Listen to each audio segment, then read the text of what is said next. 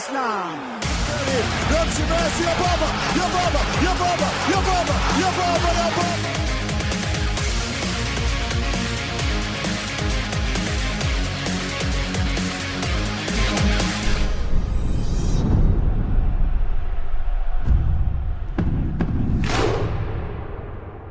سلام وقتتون به خیر باشه. خیلی خوش اومدید به ششمین اپیزود از پادکست فوتبالی تخصصی توتال فوتبال.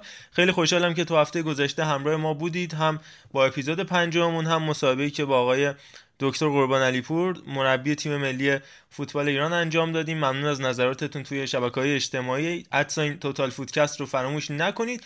بریم سراغ اصل مطلب دیگه. بیشتر از این پرحرفی نکنم. این هفته موضوعات زیادی داریم هم داخلی و هم خارجی.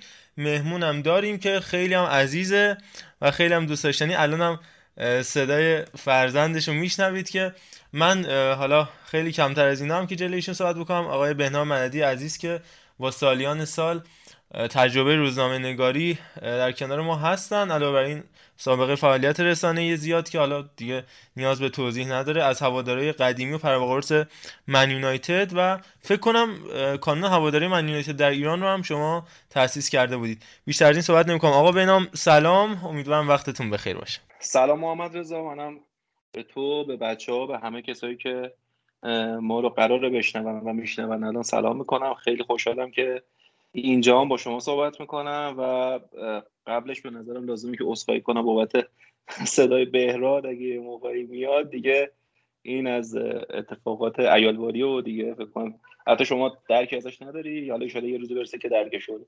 ولی کلا خیلی خوش شدم که اینجا و امیدوارم که بحث خیلی خوبی با هم داشته باشیم. قربون شما هم. اتفاقا حالا من شاید درک نداشته باشم ولی عرفان ارشیزاده عزیز که مثل همیشه با ما هست ازش درکی داره. اروند چند سالشه عرفان جان؟ من عرض سلام و خیر مقدم دارم خدمت آقا بهنام و همه شنوندهای خوبمون. خیلی محبت کردیم که اومدین برای این اپیزود در خدمتتون باشیم. حالا اتفاقا مصادف شد با باخت یونایتد که غیر قابل پیش بینی هم بود. حقیقتش بر اتفاق هر چند سالشه؟ محمد رضا چهار ماه شده بچه تازه. چهار ماه و ده روزشه. البته همین امروز دندونش جوانه زد و ما بسیار سورپرایز شدیم. جوانه زد. خیلی بینی بچه کوچیک ها نقش زیادی دارن. عرفان عزیز ازت ممنونم. علیرضا سهیل و علی محمودی هم هستن دیگه. بچه خودتون به ترتیب سلام علیکم. سریع انجام بدید که بریم سراغ اصل مطلب و دیگه فوت وقت رو نشه باشیم. علیرضا. منم سلام عرض می‌کنم خدمت همه بچه های عزیز. آقا به نام مددی که خیلی خوشحالیم خدمتشون هستیم. امیدوارم که یه هفته خیلی خوب دیگه با هم دیگه داشته باشیم و همگی در سلامت باشن. خیلی مخلصیم. علی جان. سلام خدمت شنوندگان عزیز پاننکا و هنوز توی ذهن ما مونده. توتال فوتبال. امیدوارم که حال همگی خوب باشه. امروز اپیزود ششمه و در واقع همون شماره بازیکن مورد علاقه من تونی آدامز. امیدوارم که این اپیزود شروعی باشه برای بردای ما. ایشالله که همه عادت بعدشون رو ترک کنن. مثل آقای آدامز. سهیل عزیز خیلی هم خوشحالیم که شما رو داریم. سلام شب بخیر. خیلی خوشحالم که دارم صحبت می‌کنم. آقای مددی خیلی خوش اومدین. انشالله صحبت خوبی میشه. خیلی خوب. بریم سراغ اصل مطلب. با منچستر یونایتد شروع بکنیم. یه فصل نقل و انتقالات میشه گفت خوب و طوفانی و پشت سر گذاشت. خبر راجبش زیاد بود. چند تا نکته راجبش ما مخصوصا از اپیزود یک و دو صحبت کردیم. اولا اینکه با توجه به اینکه چند سالی نتونسته قهرمان بشه و جامی ببره مثلا سال 2017 فکر کنم لیگ اروپا با مورینیو آخرین جامی بودش که برنده شد. چرا از لحاظ مالی همچنان قدرتمنده؟ چرا همچنان مثلا تبلیغ روی لباسش جز معتبرترین هاست از شورولت و حالا تیم ویور در مورد اد صحبت زیاد بود خیلی ها انتقاد داشتن بهش راجع به خریداش. این که گفتیم خریدایی که انجام میده نمی‌تونه به صورت پرسود بفروشه و حالا الی آخر که در نهایت منجر شد به این پنجره که دو تا خرید فوق العاده رو انجام دادن رافا واران و رونالدو که حالا هم از حیث marketing هم از حیث قدرت در زمین می‌تونه خیلی ویژه باشه برای من یونایتد. با آقای مددی عزیز همراه بشیم. هم آقا به نام نظرت راجع به خریدا بگو و هم اینکه فکر می‌کنی کلا روند منچستر یونایتد تو این فصل چجوری باشه و اینکه این قدرت اقتصادی من یونایتد از کجا میاد و در نهایت اینکه آیا واقعا رفتن وودوارد به نفع یونایتد یا به ضرر یونایتد؟ خب من اگه اجازه بدیم من قبلش به بقیه بچه‌ها سلامی بکنم. خیلی لطف داریم به من و منم واقعا خوشحالم که اینجا کنار شما هستم و هم صحبت می‌کنیم. امیدوارم واقعا آخر سر یه بحث خوبی شده باشه. و فکر می‌کنم که ایشالا هم همین اتفاقا میفته اتفاقا من از من حالا یکی بچه گفتش که مصادف شد با باخ. من اتفاقا ترجیح همین بود که تو دورانی که همه در واقع یعنی تو روزایی که بعد اینکه رونالدو دبل کرد تو اولین بازی برای یونایتد و همه شاید یه جورایی رو هوا بودن و خیلی خوشحال بودن و این صحبت ها من اون روزا دوست داشتم که حالا خیلی چون همه چی رویایی بود خیلی هم تو شرایط رویایی نه راجع به منچستر حرف بزنیم. چون می‌دونم که منچستر برعکس اون چیزی که در واقع اون تصویری که بعد از اومدن رونالدو برای این تیم ساخته شد من فکر کنم منچستر فصل اصلا آسونی در پیش نداره. یه فصل پر از چالش داره پر از بالا و پایین و خب اولیش هم جلو همین یانگ بویز اتفاق افتاد و دیدیم. هرچند باخت من دیروز منچستر به معنای این نیست که حالا این تیم حتما در واقع به مشکل فنی زیادی خواهد خورد.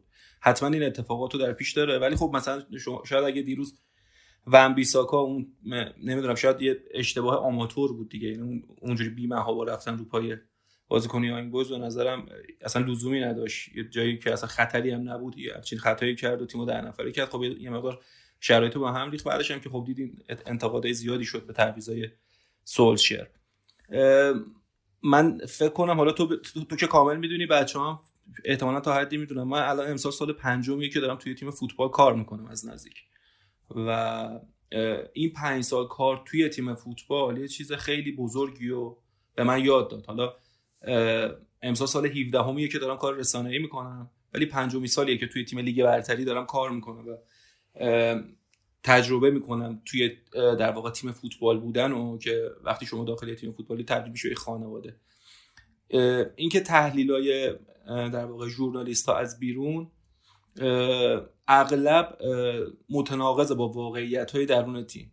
یعنی اینو من یاد گرفتم که اگه من الان می‌خوام راجع به یونایتد صحبت کنم حتما چیزهایی که میگم پر از غلط و پر از ناآگاهیه به خاطر اینکه ما تو اونجا نیستیم. و خیلی چیزها رو نه می‌بینیم نه میشنویم نه لمس می‌کنیم نه در جریانش هستیم حتی اونایی که تو انگلیس دارن زندگی می‌کنن حتی اونایی که در واقع هر هفته میرن اولترافورد بازی این تیمو می‌بینن و خیلی از ما تیفوسی ترن و خیلی از ما البته خوشبخترن که اونجان و می‌تونن از نزدیک این تیمو پیگیری کنن تیمای بزرگ انگلیسی رو در واقع هواداری کنن و پیگیریشون کنن.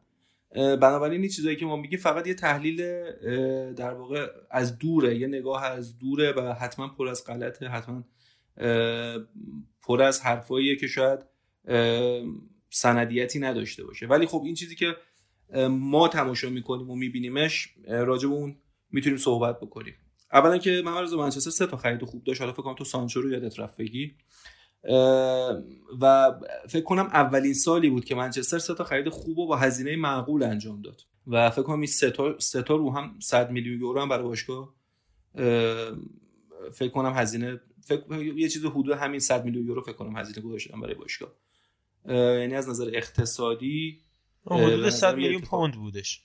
100 میلیون پوند. آره فکر کنم یه همچین چیزی بود و به نظرم منچستر اولین بار بود که بازیکنه بزرگ و با رقمهای معقول وارد تیمش می‌کرد. در مورد اینکه پرسیدی چرا منچستر همچنان برنده خب ببین خیلی طبیعیه که اینطوری باشه به خاطر اینکه یک تاریخ غنی و بزرگ و پر از موفقیت که این موفقیت همین اواخر هم بوده. یعنی هنوز دوران فرگوسن خیلی دور نشده از ما.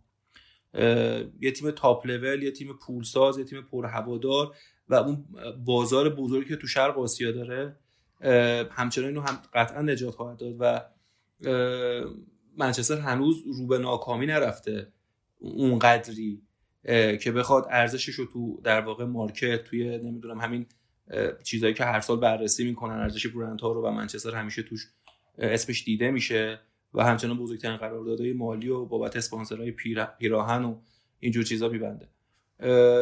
بنابراین جریانش به نظرم ساده است. یه بخش مهم میشه گفتم به خاطر این باز مارکت بزرگیه که منچستر یونایتد تو شرق آسیا داره و اونجا هواداری خیلی زیادی داره. فکر کنم تو شرق آسیا اگه اشتباه نکنم پر هوادارترین تیم دنیاست همچنان اگه اشتباه نکنم. این سالها که اینجوری بود. و دلیلش اینه. در مورد وودوارد حالا من نمی‌دونم می‌خوای وسطش صحبت کنی یا من همینجوری پشتم هم حرف بزنم برم یه نکته رو من اضافه بکنم ببخشید میونه کلمات حالا بچه هم اگه حرفی داشتن دستشون بالا می‌برن. این درسته که این اتفاق هستش ولی خب در عین حال ما می‌بینیم که منچستر سیتی یا تاتنام یا تیمای دیگه مثلا تو خود انگلیس حالا من کاری به لالیگا و دیگر کشور ندارم. اونا هم دارن موفقیت رو به دست میارن و حالا جام رو می‌برن. ما مثلا دیدیم که تاتنام توی آمریکا همینجوری روندش پیشرفته تر شده و الان خیلی تو آمریکا هوادار من یونایتدن.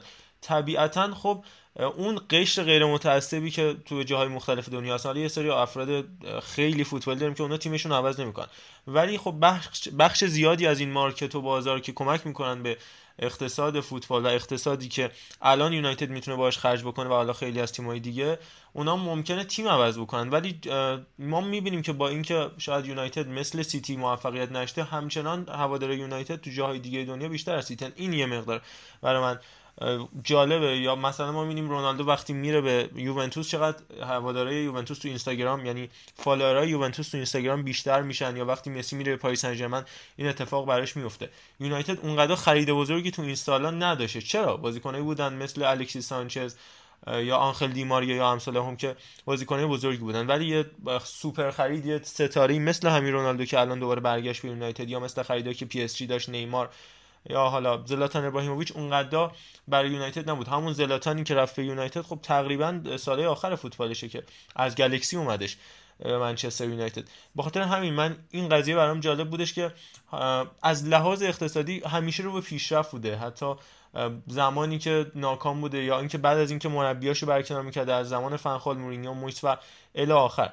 این یه نکته و نکته بعدی هم آره راجع وودوارد و همینطور رونالدو من این سوالا حالا شما در مورد وودوارد بگید و اینم بعدش من از شما خواستم بپرسم که خب خیلی هم میگن رونالدو باعث میشه تیم هولش چیده بشه و این به ضرر تیمه. خیلی هم میگن مثلا تو اون صفی که داره وارد زمین میشه از تونل به مستطیل سبز. وقتی که یه کسی مثل رونالدو داره میاد تو همه حساب کار دستشون میاد و اون رهبری تیم رو به دست می‌گیره و از اون ور به نفع تیمه. این دوتا نکته ای که از حالا شما بفهمید فکر کنم بعدم عرفان می‌خواست صحبتی انجام بده. ببین در مورد اینکه در واقع میگی که با وجود تمام این ناکامیایی که بوده این هوادارا هستن و نمی‌دونم سیتی موفقیت به دست آورده همچنان هوادار یونایتد بیشترن من فکر کنم یونایتد یه فرق بزرگ با سیتی داره. و اونم یه ثبات در واقع دو دهه‌ایه که تو این تیم ایجاد شده. ببین من من خودم به عنوان هوادار منچستر یونایتد وفاداری رو با فرگوسن یاد گرفتم. و آخرین جمله فرگوسن همیشه تو ذهن من هست. موقعی که داشت خداحافظی می‌کرد گفتش که توجه هیچ اهمیتی نداره که چه کسی اینجا در واقع سرمربیگری قرار بکنه و این باشگاهه و این شمایید که باید از این تیم همیشه حمایت کنید. هر کسی که اینجا سرمربی شد. و فکر می‌کنم که فرگوسن انقدر تاثیر داره هنوز روی این باشگاه. هنوز داره و خودت می‌دونی که رونالدو با در با تماس فرگوسن منچستری شد. من فکر کنم این نگاه این ثبات این دو دهه‌ای که ما با فرگوسن گذروندیم این در واقع به تماشاگرها به هواداران منتقل شده تو این دو دهه. و بنابراین هوادار یونایتد هیچ وقت در واقع از این تیم ناامید نشدن. هیچ وقت هم نمیشن. هنوزم که هنوزه یعنی با حضور سولشر من خیلی قاطعانه نمی‌تونم بگم که آینده یونایتد چه شکلیه. نمی‌تونم بگم بده یا نمی‌تونم بگم خوبه. از حضورش راضی هم خوشحالم. هرچند می‌دونم که خیلی جوونه خیلی نیاز به یادگیری علوم مربیگری داره. تو خیلی جاها ضعف داره که حالا اینو با پر کردن اطرافش مثلا با حضور مایک فیلان با مشاوره خود آقای فرگوسن با حضور کریک و اینا تلاش می‌کنه که اینا رو جبرانش کنه. ولی به نظرم تو بخش مربیگری تو بخش کوچینگ تو بخش در واقع پیشرفت دادن تیم نیاز به کار زیاد داره. ولی از اون لیست بزرگ داره. اونم دی ان ای یونایتد که من به نظرم توی سورسشر هست و اون حمایت که فرگوسن ازش می‌کنه و به نظرم همین باعث شد که اصلا قراردادش هم برای طولانی مدت تمدید بشه و به نظرم کار اشتباهی هم نبود. ولی مثلا شما وقتی با یه بازی مثل بازی با یانگ بویز مواجه میشی اینجا می‌بینی که سولسیر هنوز برای تبدیل شدن به یه مربی کامل کار داره. در مورد رونالدو هم دوست دارم صحبت کنم و بگم که حالا تو هم راجبش پرسیدی. ببین من هیچ وقت طرفدار در واقع رونالدو نبودم. هیچ وقت یعنی هیچ وقت فنش نبودم. هرچند رونالدو رو همیشه بیشتر از مسی تحسین می‌کنم تو ذهن خودم و نظر شخصی اینه که رونالدو قابل احترام تر از مسیه چون مسی هر چی داره خدا بهش داده و رونالدو هر چی داره خودش به دست آورده. بنابراین من رونالدو رو همیشه تحسین می‌کردم. ولی حتی اون روزایی که با پیننده یونایتد میدرخشید هم من خیلی هوادارش نبودم واقعا. یعنی هیچ وقت خیلی شدیدا دوستش نداشتم. بعد از اون نسل طلای نوادش من بازیکنی نبود واقعا. اون به اون شدت توی این تیم بخوام خیلی دوستش داشته باشم. بعد از دیوید بکام و اسکولز و گیگز یا اشمایکل من دیگه بازیکن اونجوری نبود. شاید یه مقدار ویدیچ و فردیناند این حسو داشتم ولی بعد اونا هیچ وقت در واقع بازیکنی نبود که برام خیلی عزیز باشه و خیلی اذیت هم کنه رفتنش. مثلا کاری که رفتن بکام با رئال با من کرد هیچ وقت رفتن رونالدو به رئال با من این کارو نکرد. ولی خب برگشتنش حتی برای من هم که خیلی هوادارش هیچ وقت نبودم اتفاق دراماتیکی بود و خیلی جذاب بود برام و خوشحال شدم راستش از اومدنش. ولی از اونور از نظر فنی حضور رونالدو می‌تونه برای این تیم به نظرم تبعاتی هم داشته باشه. اینکه یه جوون آماده ای مثل رشفورد یا مارسیال حتما باید بیرون بشینه. اینکه آیا قرار رونالدو به هر قیمتی با هر کیفیتی فیکس باشه یا نباشه. اینکه در واقع روند رونالدو تاثیر داره با بازی کردنش و نکردنش. اگه خوب باشه خوب نباشه مثلا چند تا بازی بیرون میشینه. اگه رونالدو آمادگی اینو داشته باشه که بیرون بشینه و بدون حاشیه کارشو بکنه. اگه خوب نباشه من مشکلی با حضورش ندارم. ولی فکر می‌کنم اگه قرار باشه به هر قیمتی تو ترکیب باشه برای تیم مشکل ساز بشه. حالا تنها چیزی که در واقع نقطه مبهمی که تو ذهن من از حضور رونالدو هست همینه. و میگم می‌تونه اگه خوب مدیریت نشه این حضور می‌تونه یه خطری باشه برای منچستر. و چون ما دقیقا اونجا جاییه که بازیکن جوون و تلنتی داریم و حتی مثلا دنی جیمز هم دادیم رفته حالی که بازیکن بسیار خوب با کیفیتی بود. ولی خب فروختیمش به لیدز یونایتد به خاطر که اونجا واقعا شلوغ شده بود. با درخشش گرین وود و رشفورد و الان با مارسیال هم دیگه واقعا بازی نمی‌رسه. کاوانی الان تو این تیم داره نیمکت میشینه. برونو تا حدی داره تحت شعا قرار می‌گیره. و اینا تبعاتیه که حضور رونالدو داشته و حتما بهش فکر شده. و میگم اگه خوب کنترل بشه اگه در خدمت تیم خب اگه خوب باشه گل بزنه هر بازی که خب باید بازی کنه حقش هم هست. ولی اگه قرار باشه به هر قیمتی بازی کنه من به نظرم می‌تونه برای منچستر تو دراز مدت تبعاتی هم داشته باشه. حالا من تا اینجا شو یادم بود. اگه باز راجع به وودوارد هم اگه می‌خوای چیزی بگم الان بگم. آره هم راجع به وودوارد هم که راجع این تبعات شما گفتین همین بازی با یانگ بویز یه تصویری بودش که انگار سولشایر بودش لب خط و رونالدو اومده بود کنارش و داشت دستورات تاکتیکی می‌داد یا حالا با بازیکن‌ها صحبت می‌کرد که ریو فردیناند هم تو صحبتی که تو BT Sport داشت انتقاد کرده بود و گفت اگر من جای سولشایر بودم به رونالدو می‌گفتم برو روی نیمکت بشین تو بازیکنی. و این یه مقدار شاید زنگ خطر باشه چرا که خب در مقابل اون در مقایسه با اون کسایی که رونالدو باشون کار کرده این دو مربی آخر یعنی سولشایر و پیرلو کسایی بودن که خب سن پایینتری داشتن تجربه مربیگری کمتری داشتن. حالا بیایم عقبتر خب رونالدو و مورینیو کار کرده با آنچلوتی کار کرده با خود سر الکس کار کرده. و این یه مقدار می‌تونه خطرناک باشه. به نظر من برای رونالدو دقیقا همین تبعاتی که شما بهش اشاره کردید رو حالا تازه اول کاره نمی‌دونم. و خب طبیعتا یوونتوسیا نمی‌دونم. خیلی هاشون میگن دلیل عدم موفقیت تیمشون توی این یکی دو سال اخیر هم مخصوصا پارسال همین بودش که بیش از حد توجه به سمت رونالدو بود. دیبالا می‌رفت تو حاشیه دقیقا هم چیزی که شما گفتید. حالا بریم سراغ وودوارد. شما راجع به وودوارد هم اگه میشه صحبت بکنید. بعد عرفان و بقیه بچه هم نظراتشون رو بگن. ببین من این چیزی که تو راجع به رونالدو گفتی و من تبعاتش رو اینجوری نمی‌دونم. این که حالا میره کنار خط یه بالاخره رونالدو الان یه بازیکن با تجربه و بزرگه و ما هم من تو همین دو تا تیمی که کار کردم بوده. مثلا بازیکن بزرگ تیم ما بزرگتر ما یا کاپیتان ما مثلا یا تو ترکیب نبوده یا تعویض شده. تو هین بازی اومده لب خط چهار تا توصیه به بازیکن‌ها کرده و اونی که خب نباید قاعدتا نباید این کارو بکنه ولی خب معمولا اگه چیزی میگه ارو دلسوزیه و حتما دلیل این نیست که در آینده شاید از توش یه شری در بیاد یه قصه ای در بیاد و در واقع داستانی بشه.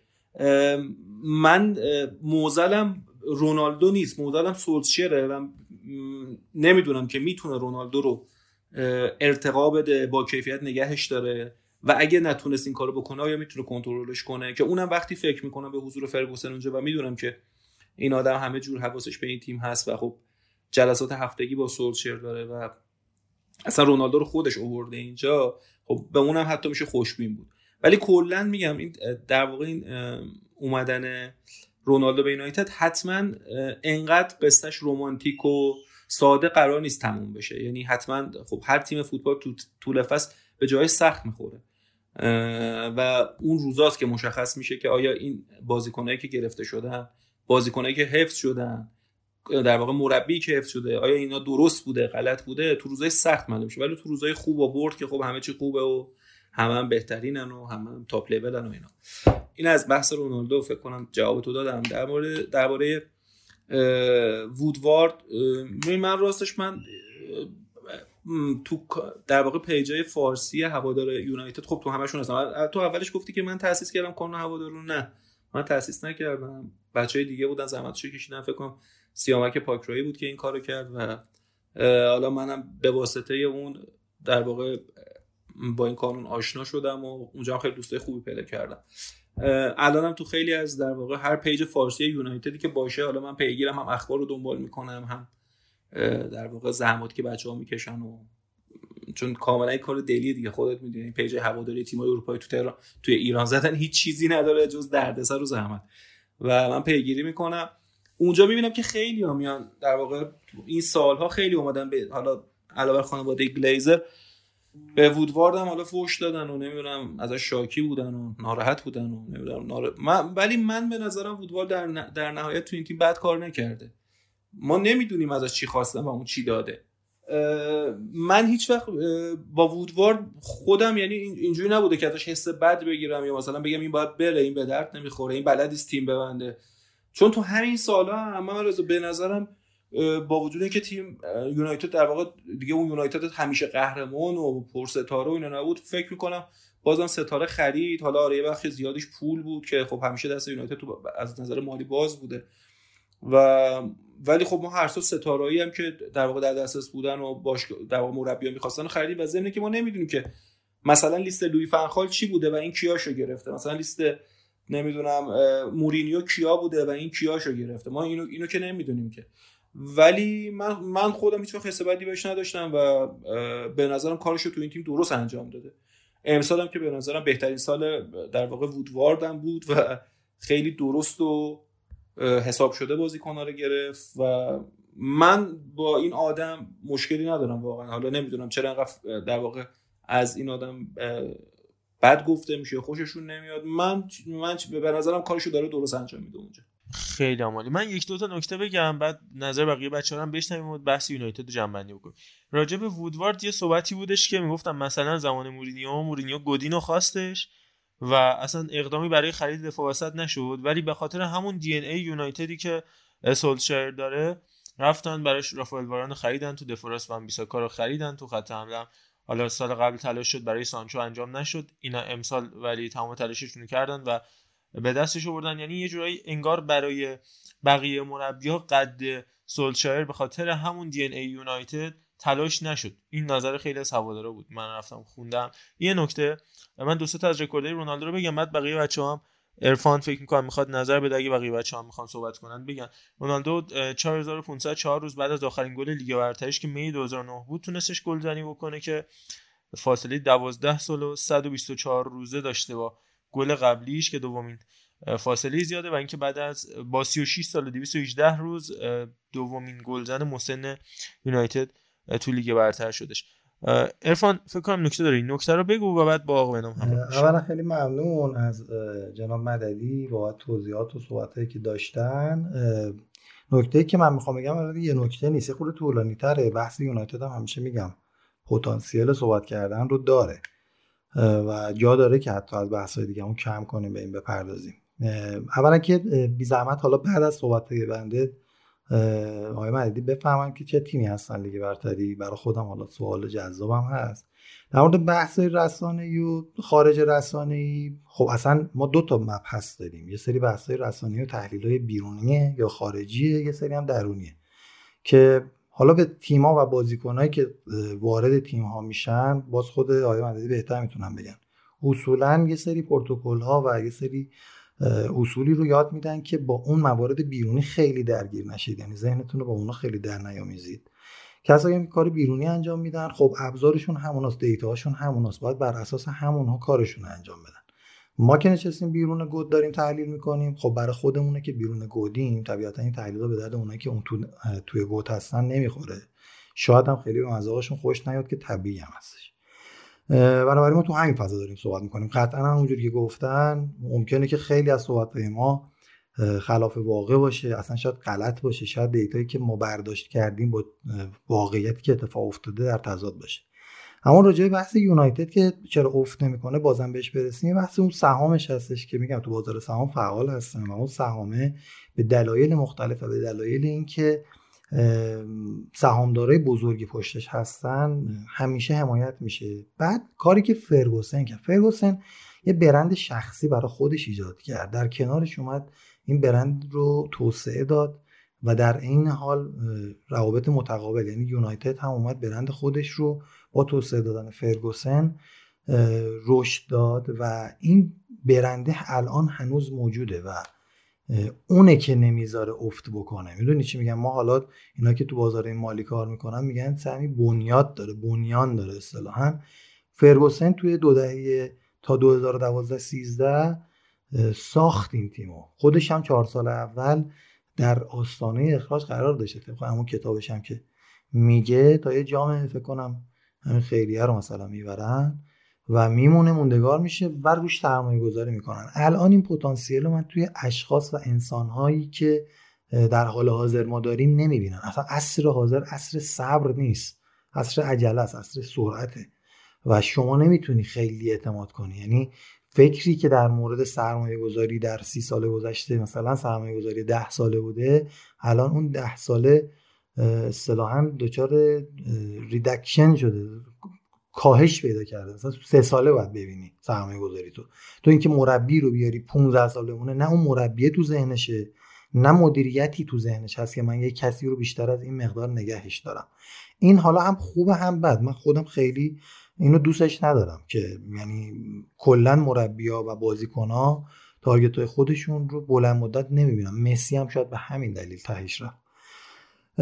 این یه بحث مهمیه که دارم میگم خدمتون اینکه فرگوسن خودش آورد رونالدو رو تاثیرگذار بود. یعنی گفته که من نمی‌تونستم رونالدو رو تو لباس منسیتی ببینم.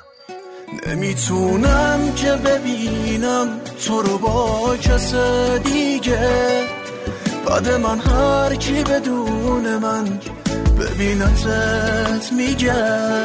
اختیار زندگیم تو دست اشکام فقط. صد دفعه خواستم ازت دست بکشم. برم تا اونجا که میشه دور شم ازت. نمی‌تونم که ببینم تو رو با یکی دیگه. بعد من بی کسیات حال منو بس میگه. اختیار زندگی تو دست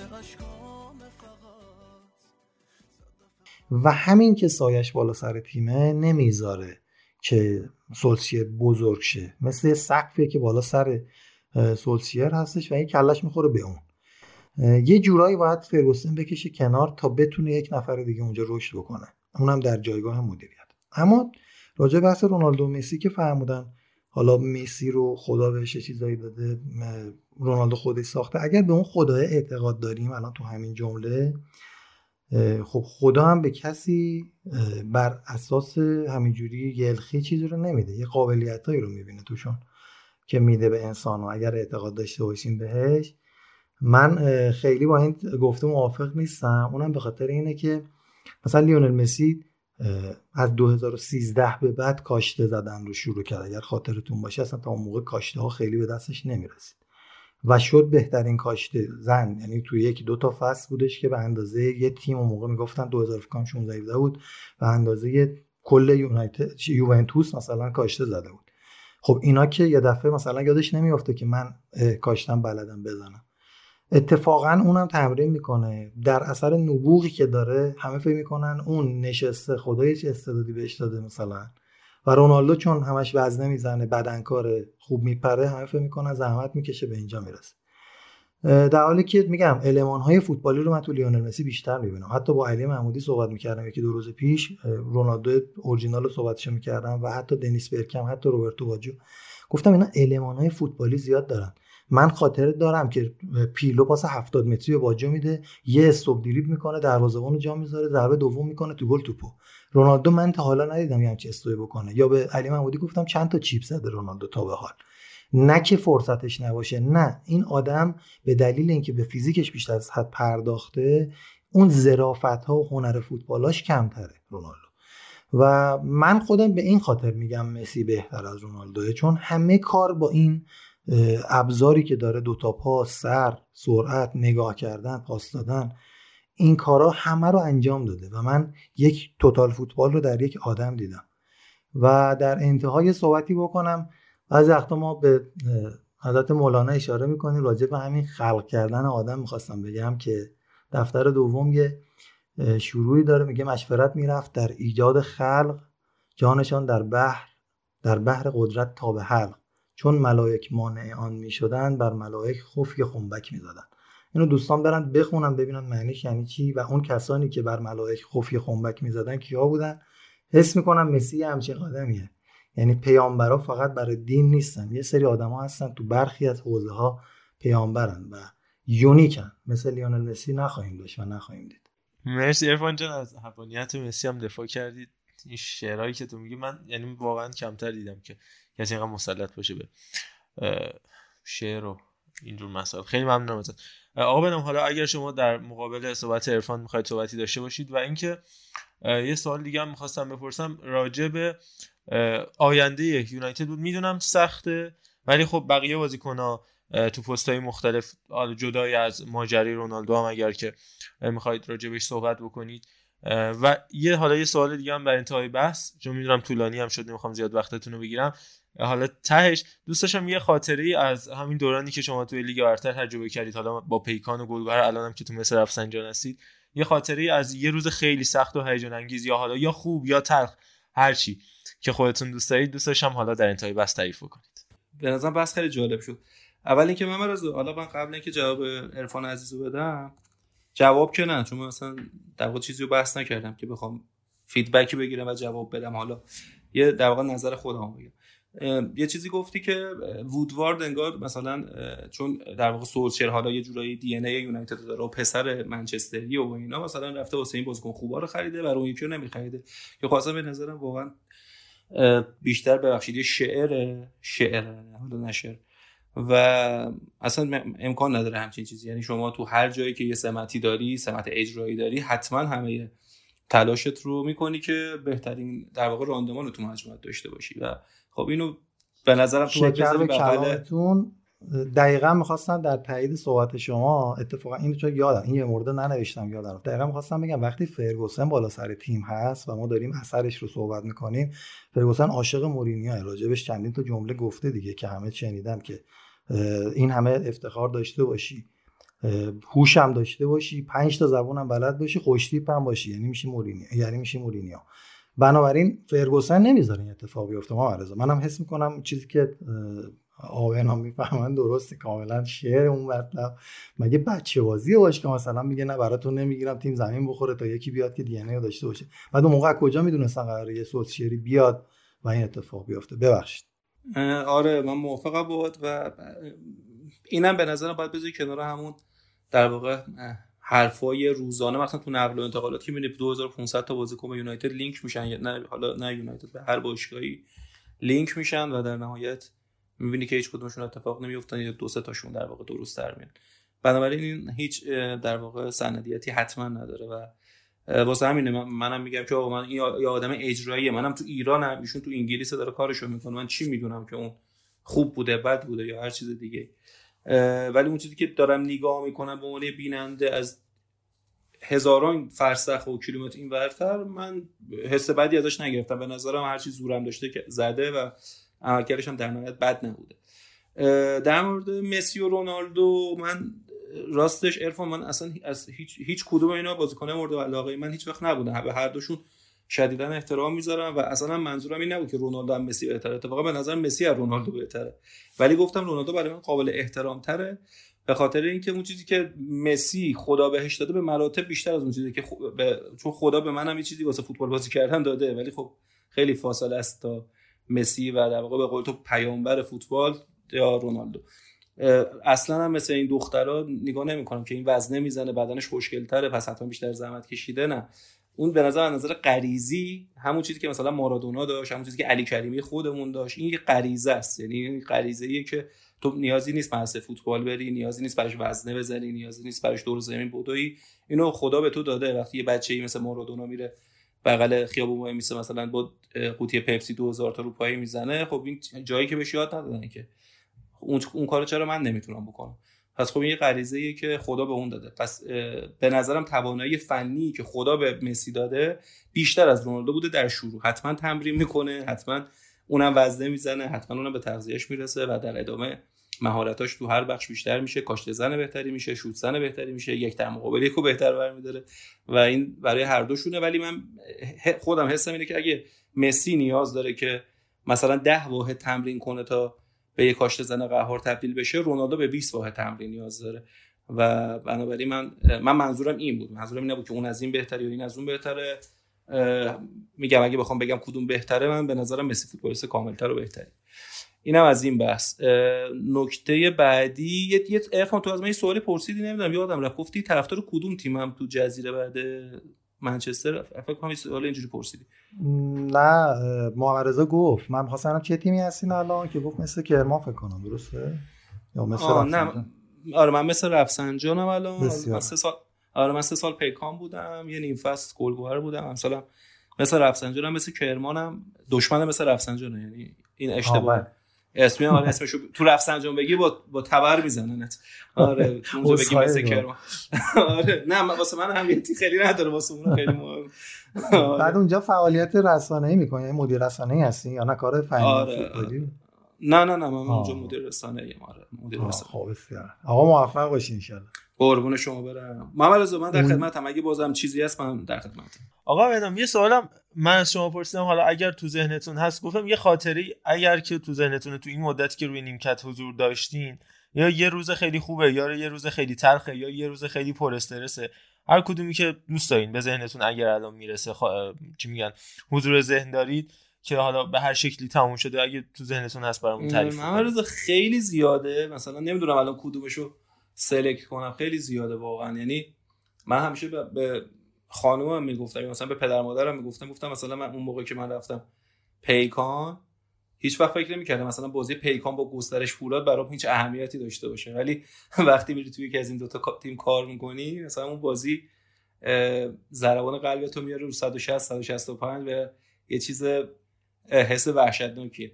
من یه دونه خاطره ترجمه خوب حالا بین اینه که دارم بگم حالا تا اگه بعدا دوباره فرصتی شد راجع به فوتبال ایران هم خواستین صحبت کنیم حالا می‌تونیم بیشتر صحبت کنیم. ما سال دوم حضورمون بود تو پیکان که میشه فصل اگه اشتباه نکنم 96 97 اگه اشتباه نکنم. خب خیلی از بازیکنهای سال اولمون رفته بودن دیگه. ما سال اول فکر می‌کنم بهترین تیم لیگ در واقع در واقع پدیده لیگ شده بودیم از لیگ یک تیم اومده بود و ما لیگ رو تو رتبه ششم تموم کرده بودیم و تو اون سال خب چند تا بازیکنم از تیم مطرح شده بودن مثل سیامک نعمتی و گادوین منشا و مرتضی آقاخان و مهدی شیری و خب اینا همه تو تیم ما تو اون سال مطرح شدن. فصل که تموم شد اینا مشتری زیادی داشتن و خب چند تاشون رفتن. مثلا منشا و سیامک همزمان رفتن پرسپولیس همون سال. مرتضی رفت استقلال آقا خان که خب مصدوم شد. و چند تا چند تا بازیکن اینجوری سیاوش یزدانی رفت سپاهان و چند تا بازیکن اون همینجوری از دست دادیم. یعنی یه بخش زیادی از ستارهامون رو از دست دادیم. و اون ستای جلو خب مثلا کسایی بودن که 80 90 درصد گلای ما رو زده بودن. هم مثلث مرتضی و منشا و سیام رفتیم تو سال بعد و خب بعد رفتن اینا ما در واقع تیممون خب توهی شد و دوباره مجبور شدیم که از اول تیم ببندیم و حالا قصه های مختلف گلر ما تو سال اول رحمان احمدی بود. دروازه‌بان دوم بود حجت صدقی که الان دروازه‌بان دوی سپاهانه و اون موقع هم سابقه بازی تو تیم ملی فکر کنم امیدار رو داشت. و دروازه سوم بود پیام نیازمند که خب الان دیگه همتون میشناسینش. تو سال دوم داوود فنایی اومد شد مربی گلرای ما. خب داوود شاگرد آقای جلالی بود تو در واقع تو موقعی که خیلی سن پایینی داشت تو وحدت شاگرد آقای جلالی بوده.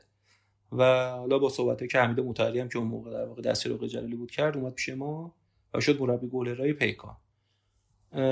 چند تا تمرین گذشت. در واقع اول شروع فصل بود چند تا تمرین گذشت. آقا داوود خیلی از پیام نیاز من خوشش اومد و ما تو اون سالم گلر اول اون رحمان بود همچنان. خوشش اومد و در واقع مدام صحبت می‌کرد راجبش و اینا. رفتیم جلوتر فکر کنم نمی‌دونم بازیم با پرسپولیس هفته چندون بود. دقیقا یادم نمیاد. فکر کنم قبل نیم فصل اول بود. رحمان خب همچنان گلر که ما بود چند تا بازی بازی کرد و چند تا گل بد خورد. رسیدیم به شب بازی با پرسپولیس. تو هتل المپیک بودیم و خب مرسومه که شب بازی کادر فنی ببخشید اگه حالا حوصلتون رو سر ببره رو گفتم تعریف کنم حالا هر جاشو خودتون دوست داشتین بشن کادر فنی جمع شدن تو در واقع یه اتاقی که اتاق سرمربیه و اونجا شروع کردن درباره ترکیب و ارنج بازی فردا صحبت کردن. داوود فنایی اون شب گفتش که حالا اونجا همه مربیان ازشون بود که خب این بازی بازی سنگینیه. اون موقع پرسپولیس سرمربیش برانکو بود و خب فکر کنم یک سال خورده بود تو ورزشگاه آزادی نباخته بود. همه ازشون رحمان بود. خب این بازی بازی سختیه و نیاز به تجربه داره و خب رحمان رو بزنیم تو گل. داوود فنایی بلند شد گفتش که آقا من چون آقا مجیدم خیلی در واقع توجه می‌کرد واسه در, در واقع بازی گلرش به نظر مربی گلرا یعنی نظر اون براش هرچند تصمیم آخر خودش می‌گرفت ولی نظر مربی گلرش همیشه براش مهم بود. برگشت گفتش که خب داوود نظر تو کیه؟ کیه به نظر کی وایس فرو تو گل؟ و داوود گفتش که به نظرم پیام نیازمند می‌تونه بازی کنه. بعد آقا گفت خب استدلال بیار اینا دلیل چیه؟ خود چون خود آقا هم نظرش رحمان بود. آقا داوود شروع کرد استدلال فنی آوردن و حالا چیزایی که گفته شد حالا یه طولانیه. من ترجمه میدم کوتاش کنم. تش جمله برگشت گفت. گفتش آقا مجید شما پیام و فردا بذار تو گل. اگه ما بازی رو باختیم و مقصر این باخت پیام نیازمند بود من کل قرار دادم و میبخشم به باشگاه و از این تیم میرم. و وقتی داوودی جمله رو گفت آقا مجید گفت فردا تو گل پیام وای میسته حالا نه به خاطر اینکه داوود قراردادش رو ببخشه بره ولی وقتی دیدی همچین اعتمادی داره به گل رش گفتش فردا باید پیام تو گل وایسه. و خب پیام نمی‌دونم حالا اون بازی یادتونه یا نه ما اون بازی رو همون وسط نیمه اول بود مرتضی آقاخان یه ضربه ایستگاهی زد به بیرانوند و گل شد یکیچ ما جلو افتادیم. و بعدش خب دیگه پرسپولیس ریخ رو گل ما دیگه مثلا دو تای جلوشون علیپور و طارمی بودن. خب پرستاره ترین پرسپولیس در واقع پرسپولیس همین چند سال اخیرمون پرسپولیس و دیگه هر چیز زدم پیام گرفت دیگه. دقایق آخرم یه شوتی فکر کنم علیپور زد یا طارمی زد خورد, خورد تو تیر و رفت بیرون. یعنی خورد به لبه بیرونی تیر رفت بیرون. ولی پیام اون روز وحشتناک بازی کرد و از اون روز تبدیل شد به پیام نیازمند و بعدش هم که رفت سپاهان و تیم ملی و اینا. خیلی اون روز و اون جمله داوود برام موندگاره و اینو خودش حالا بعدا به پیام گفتم همیشه. چون همیشه بازیکن‌ها شاید یه اتفاقایی بیفته که هیچ وقت نفهمن یه مربی براشون چیکار کرده.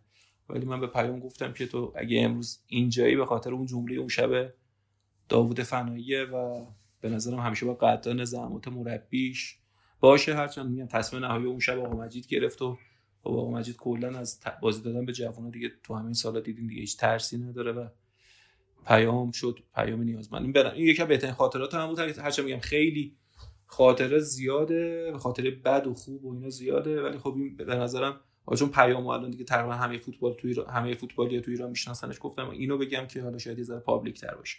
ببخشید اگه طولانی شد. خواهش می‌کنم. خیلی خیلی ازتون ممنونیم. اولا که اینو مثلا یه نمونه بود از اینکه چجوری می‌تونه سرنوشت یه آدم یه تیم و حتی یه کشور. چون بعدها پیام نیازمند قطعا به تیم ملی الان دعوت شده و بعدها ممکنه دروازه‌بان فیکس هم باشه. چجوری با یه شب با یه جمله با یه حمایت و برعکسش. با یه عدم حمایت تغییر بکنه و اینا چیزایی که تو نبض فوتبال تو واقعیت فوتبال میگذره و وقتی که حالا شما میگید ما خبر نداریم از اون چیزی که داره در من یونایتد میگذره نمونهش همین چیزاست که با یه حمایت می‌تونه این اتفاق بیفته و بعد تا 5 6 سال بعد یه بازیکن به کجا برسه؟ بازیکنی که لیاقتشو داشته و حالا برعکسش. خیلی خیلی ازتون سپاسگزاریم. من این قولو از شما فقط برای حالا هفته های آینده هر موقع که دوست داشتید می‌گیرم که توی بحث فوتبال ایران هم به ما کمک بکنید. چون می‌دونم دیگه شما خودتون تو نبض فوتبالی توی قلب لیگ دارید کار می‌کنید و خیلی خیلی مسلط تر از ما می‌تونید راجع به فوتبال داخل هم صحبت بکنید و می‌دونم وقتتون خیلی ارزشمنده درگیر مسابقات خواهید شد تا یک ماه آینده ولی حالا هر چقدر کم ازتون خواهش می‌کنم که ما کمک بکنید و در کنار ما باشید. ازتون خیلی ممنون. مرسی محمد رضا. من خودت که می‌دونی چقدر عزیزی برام بقیه بچه هم همینطور من دوست دارم. واقعا هر وقت فرصتی بشه حتما استقبال می‌کنم. خودم هم خیلی در واقع هم پادکست بازم هم علاقه مندم بهش و راستش هم دوست دارم گفتن این چیزها رو چون واقعا تو فضای رسانه ما الان من نمی‌بینم واقعا اصلا من تولیدی نمی‌بینم محتوایی نمی‌بینم فقط پوشش خبری دارم می‌بینم که اصلا خب خیلی هم نیازی نیست و از جیب بعدم درد سرسازم هست حتی مثلا الان خبرایی که ما داریم می‌خونیم تو رسانه اینه که مثلا پرویز مظلومی برده باشگاه استقلال شد مددی از تو باشگاه رفت بیرون ویدیوش هم میاد. نمی‌دونم سمیعی رفت تو شکوری رفت بیرون. بعد بازیکنه داره میره تو باشگاه ارداد ببنده خبرنگاره بهش میگه اومدی مذاکره کنی. خب اومده مذاکره کنه دیگه اومده چیکار کنه؟ و واقعا دوست دارم محتوای خوب تولید شه چون الان من کمتر دارم می‌بینم و حالا من خودم به سهم خودم هرچی بتونم هرچی بلد باشم میگم و یاد باشه یه بارم به خود گفتم واقعا آرزو می‌کنم واسه این بچه که جوونن و میان تو این کار آرزو می‌کنم که واقعا شرایطی مهیا بشه که بتونن حتی به اجبار کنار یه تیم فوتبال حتی یک سال حتی چند ماه حتی چند جلسه باشن. چون اون موقع خیلی فرق می‌کنه حرف زدنشون خیلی فرق می‌کنه نوشتنشون و خیلی فرق می‌کنه قضاوت کردنشون. به نظرم برمیگردم به جمله که اول گفتم ما تحلیلامون همیشه پر از غلطه چون هیچ وقت نمی‌دونیم اون تو داره چی میگذره. حتی نمی‌دونیم اگه سوچه رونالدو رو دیشب گذاشته و رشفورد نداشته چی شده که این اتفاق افتاد؟ شاید اصلا رشفورد نمی‌دونم شاید یه تو جلسه دیر اومده شاید نمی‌دونم تنبیهش کرده شاید اصلا پاش خرابه موچش درد می‌کنه. ما اینا اینا رو نمی‌دونیم و میشینیم اینجا راجبش صحبت می‌کنیم و به همین دلیل همیشه پر از خطاست. هر روزی و هر تایمی که شما دوست داشته باشید و من بتونم با کمال افتخار در خدمتتونم. از آشنایی با بقیه بچه‌ام خیلی خوشحال شدم. امیدوارم همیشه موفق باشین خستم نشین. خستم نباشین چون می‌دونم این کار اینجوری نه درآمدی داره نه چیزی توشه هیچی نیست جز عشق و علاقه و وقت گذاشتن و زحمت. دم همتون گرم. خب من قبلا که فوتبال آورتر بودم ما تیم کارت سبز داره فوتبال آورتر دیگه. بعد هر هفته که می‌خواستیم اینو بزنیم اینو مطمئن بودیم که از باشگاه مصر برای ما تصاویری ارسال شده. خیلی کار مثبتی می‌کردم و اینو به ما نشون میده که آقای باشگاهی که حرفه‌ایه بود رسانه‌ای هم باید تو همه شرایط با همه جا تعامل داشته باشه ارتباط داشته باشه و به نظر میشه یاد گرفتم مثل رفسنجان که تو هر شرایطی خیلی ارتباط خوبی با رسانه ها داشتم و خیلی قدم های مثبتی برمی داشتم و واقعا دمتون گرم. اتفاقا منم یه چیزی می‌خواستم اضافه کنم. اینکه تفاوت کار رسانه‌ای خب خیلی مهمه. یعنی حالا من اینو نمیگم چون آقای مددی اینجا هستن زمانی که ایشون پیکان بودن هنوز فکر پیج پیکان مال سال 96 هست و بعد از جداییشون هنوز دست نخورده. هست چه حرکاتی مثلا حرکات رسانه‌ای استفاده از پرده ثبت تصاویر chroma key گرافیک و اینجور چیزا برای تیمی که خب هوادار نداره پیکان به اون شکل. انجام شد. یا همین الان می‌تونید پیج مس رفسنجان رو برید ببینید. پیج اصلی مس رفسنجان که قبل هر بازی به چه صورتی lineup به صورت گرافیکی اعلام میشه چه کارهای رسانه‌ای قشنگی انجام شده. اینکه یه بازیکن مثل مثلا مهرداد آوخ که بازیکن مثل رفسنجان بود جدا شد رفت کرمان. حالا تو در واقع به حریف سنتیشون هم پیوست میره به عنوان موجی با بازیکن‌ها مصاحبه می‌کنه. کاری که تو باشگاه استقلال پرسپولیس هم حتی انجام نشده و نمیشه. و معارفه های زیبایی که مثلا می‌سازن کلیپ هایی که الان مثلا می‌بینیم پرسپولیس داره می‌سازه پارسال مثل رفسنجان داشت براش انجام می‌داد. برای مهدی کیانی برای محمد انصاری برای حسن جعفری که اولش رو برداشته توی نیم فصل انجام شدش. و قبل از همه اینا داشت اینا رو تو پیج مثل رفسنجان انجام می‌شد و چیزی که کمتر دیده میشه خیلی هم ارزشمنده. واقعا اینا رو به خاطر اینکه خودشون اینجا هستن نمیگم و هست دیگه می‌تونید خودتون برید ببینید و قضاوت بکنید. اینم خیلی افتخاره برای ما که می‌تونیم از نبض فوتبال صحبت بکنیم. یعنی حالا مصاحبه با آقای قربان علی پور که تو در مورد جو خود تیم ملی و رخکن تیم ملی صحبت کردن یه بس حالا ما یه نماینده خیلی خوب و ارزشمند از لیگ برتر داریم. ازتون خلاصه خیلی ممنون. قربونت محمد رضا هم تو هم بقیه بچه‌ها لطف دارین. ببین واقعا من هر جایی که بودم حالا نمی‌خوام من خودم تعریف کنم اینو دارم مثلا به شماها بیشتر میگم. حالا من چون یه ذره فقط سنم از شما بیشتره و تجربه هم بیشتره دارم بهتون میگم. واقعا هیچ وقت نگاه نکردم که الان مثلا اگه من مثلا من خب من سالها تو روزنامه یه روزنامه کار می‌کردم مثل خراسان که فکر کنم فقط رو کیوسکا دیده باشیدش. خب یه روزنامه که پایگاهش تو مشهده و تو تهران یه دفتری داره. اینا اومدن یه روزی به ما زنگ زدن گفتم ما می‌خوایم اینجا صفحه ورزشی را بندازیم. خب یه روزنامه کاملا سیاسی بود حتی صفحه ورزشی هم نداشت.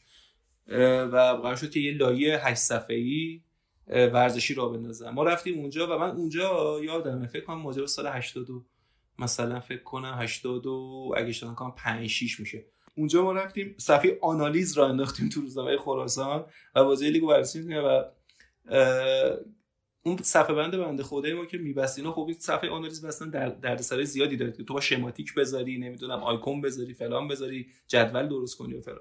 این می‌گفت آقا تو داری این کارو می‌کنی کی می‌خونه؟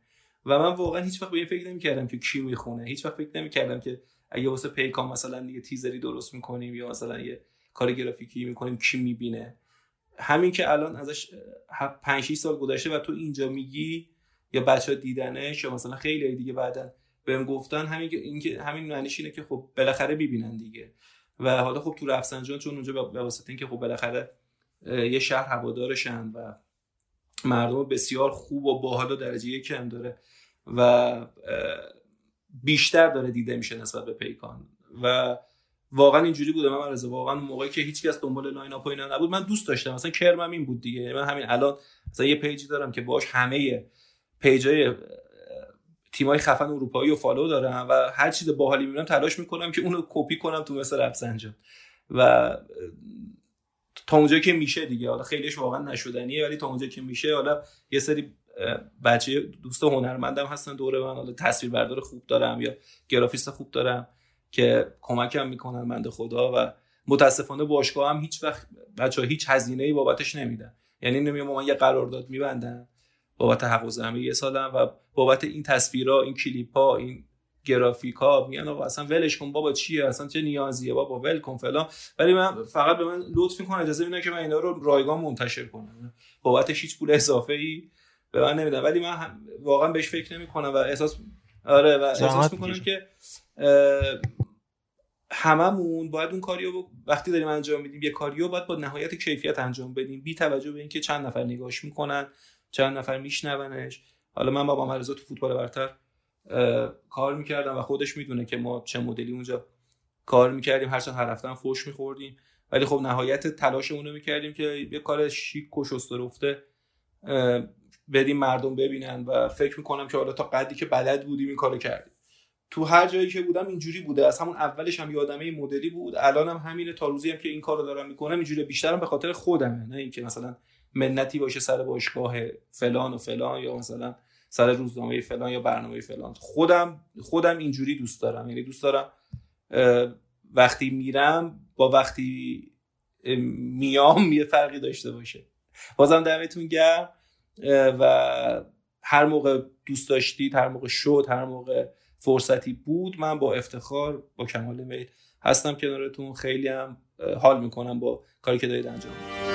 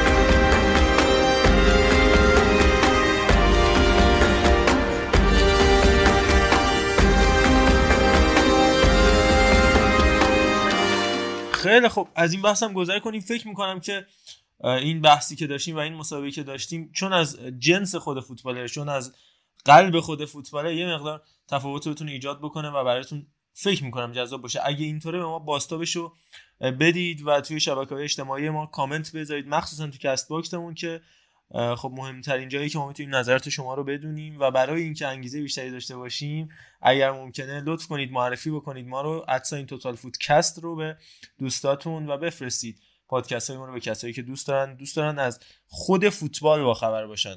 از چیزی که تو رخکن تیما میگذره از اتفاقایی که باعث میشه نیازمندا به وجود بیان. نیازمند به چیزی نه. منظورم آقای پیامی نیازمند. ضمن اینکه الانم ساعت 23 و 40 دقیقه به وقت تهرانه که داشت دروازه کورتوا باز می‌شد. بازی اینتر رئال داره برگزار میشه که با اون پاهای بلندش آقای کورتوا نذاش که اشکرینیار گل بزنه. خب بریم سراغ ادامه بحث. ما تو فوتبال خارجی یه کوچولو میمونیم. دیگه فکر کنم برای اینکه زیاد از حد طولانی نشه شیفت کنیم به فوتبال داخلی. آقا مورینیو هزارمین بازیش رو انجام داد. زمین که ترنت هم تونستش گل بزنه. روی اشتباه توموری.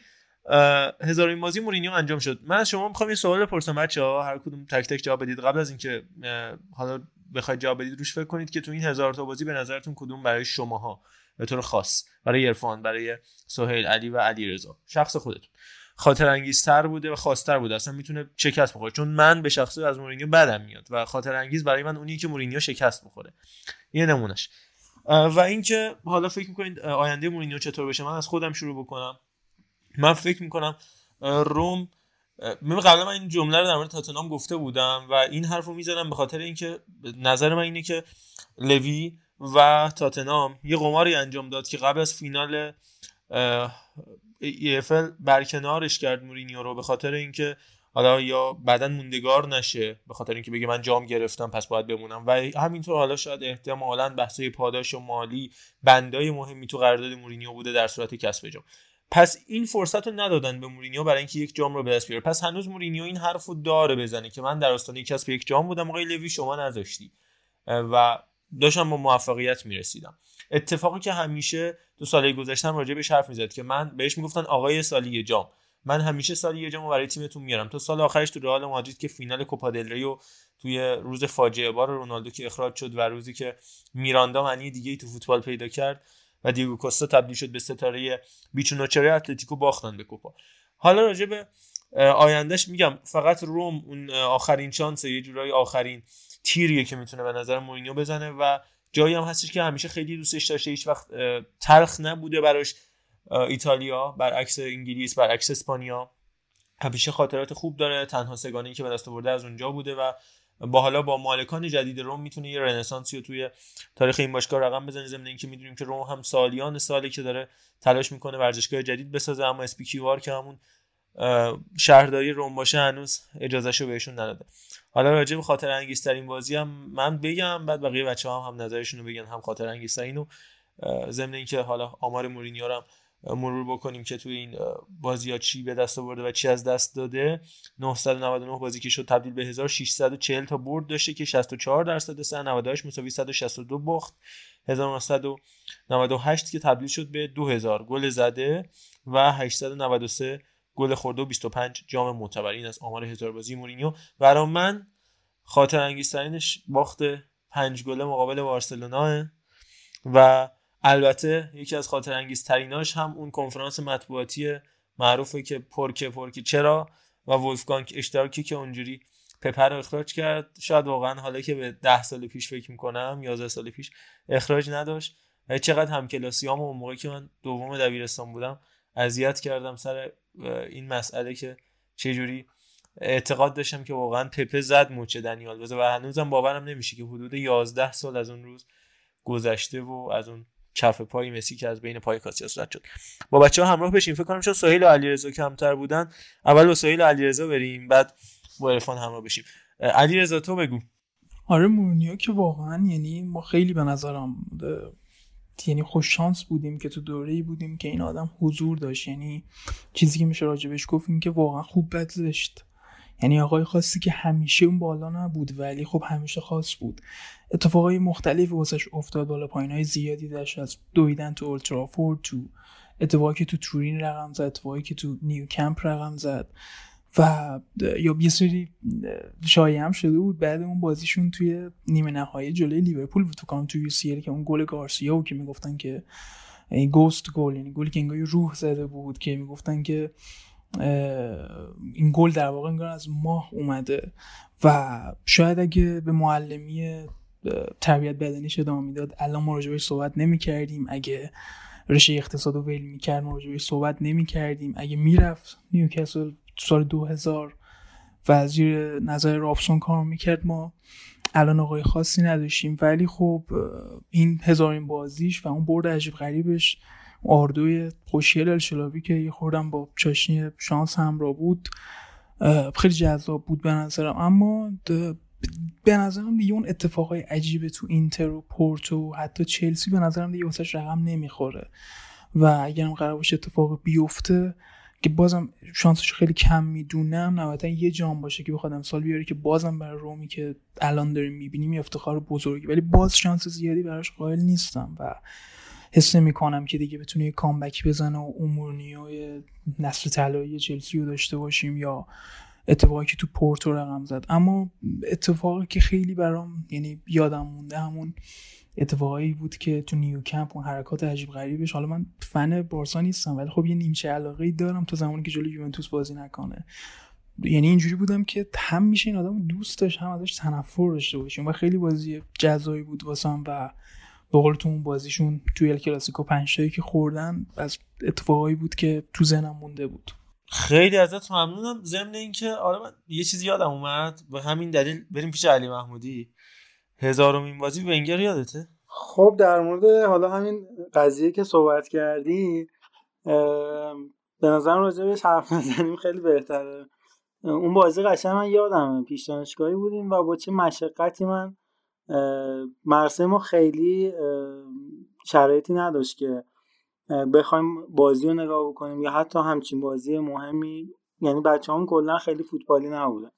حالا با چه مشقتی اون روز گوشی رو بردیم و که نگاه بکنیم و ما هم دقیقا همین. اردو عید بودیم. آره دقیقا اردو عید بود. منم یواشکی داشتم و پایین نگاه می‌کردم. دیگه منو بغل دستیم بودیم که یه ذره نسبتا فوتبالی بودیم و نسبت به آرسنال علاقه داشتیم و دیگه بعد از گل سوم گفتیم بریم همون درسمون رو بخونیم شاید بهتر باشه.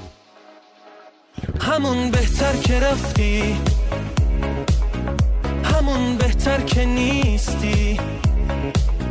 میموندی با من دیوونه آخه که چیشه؟ همون بهتر نموندی درست فهمیده بودی. یه وقتایی چیزایی نمیشه. خب. و در مورد حالا بخوایم راجع به خود مورینیو صحبت بکنیم. به نظرم اینکه حالا ببینیم تو روم نتیجه می‌گیره نمی‌گیره اینا واقعا اصلا مهم نیست.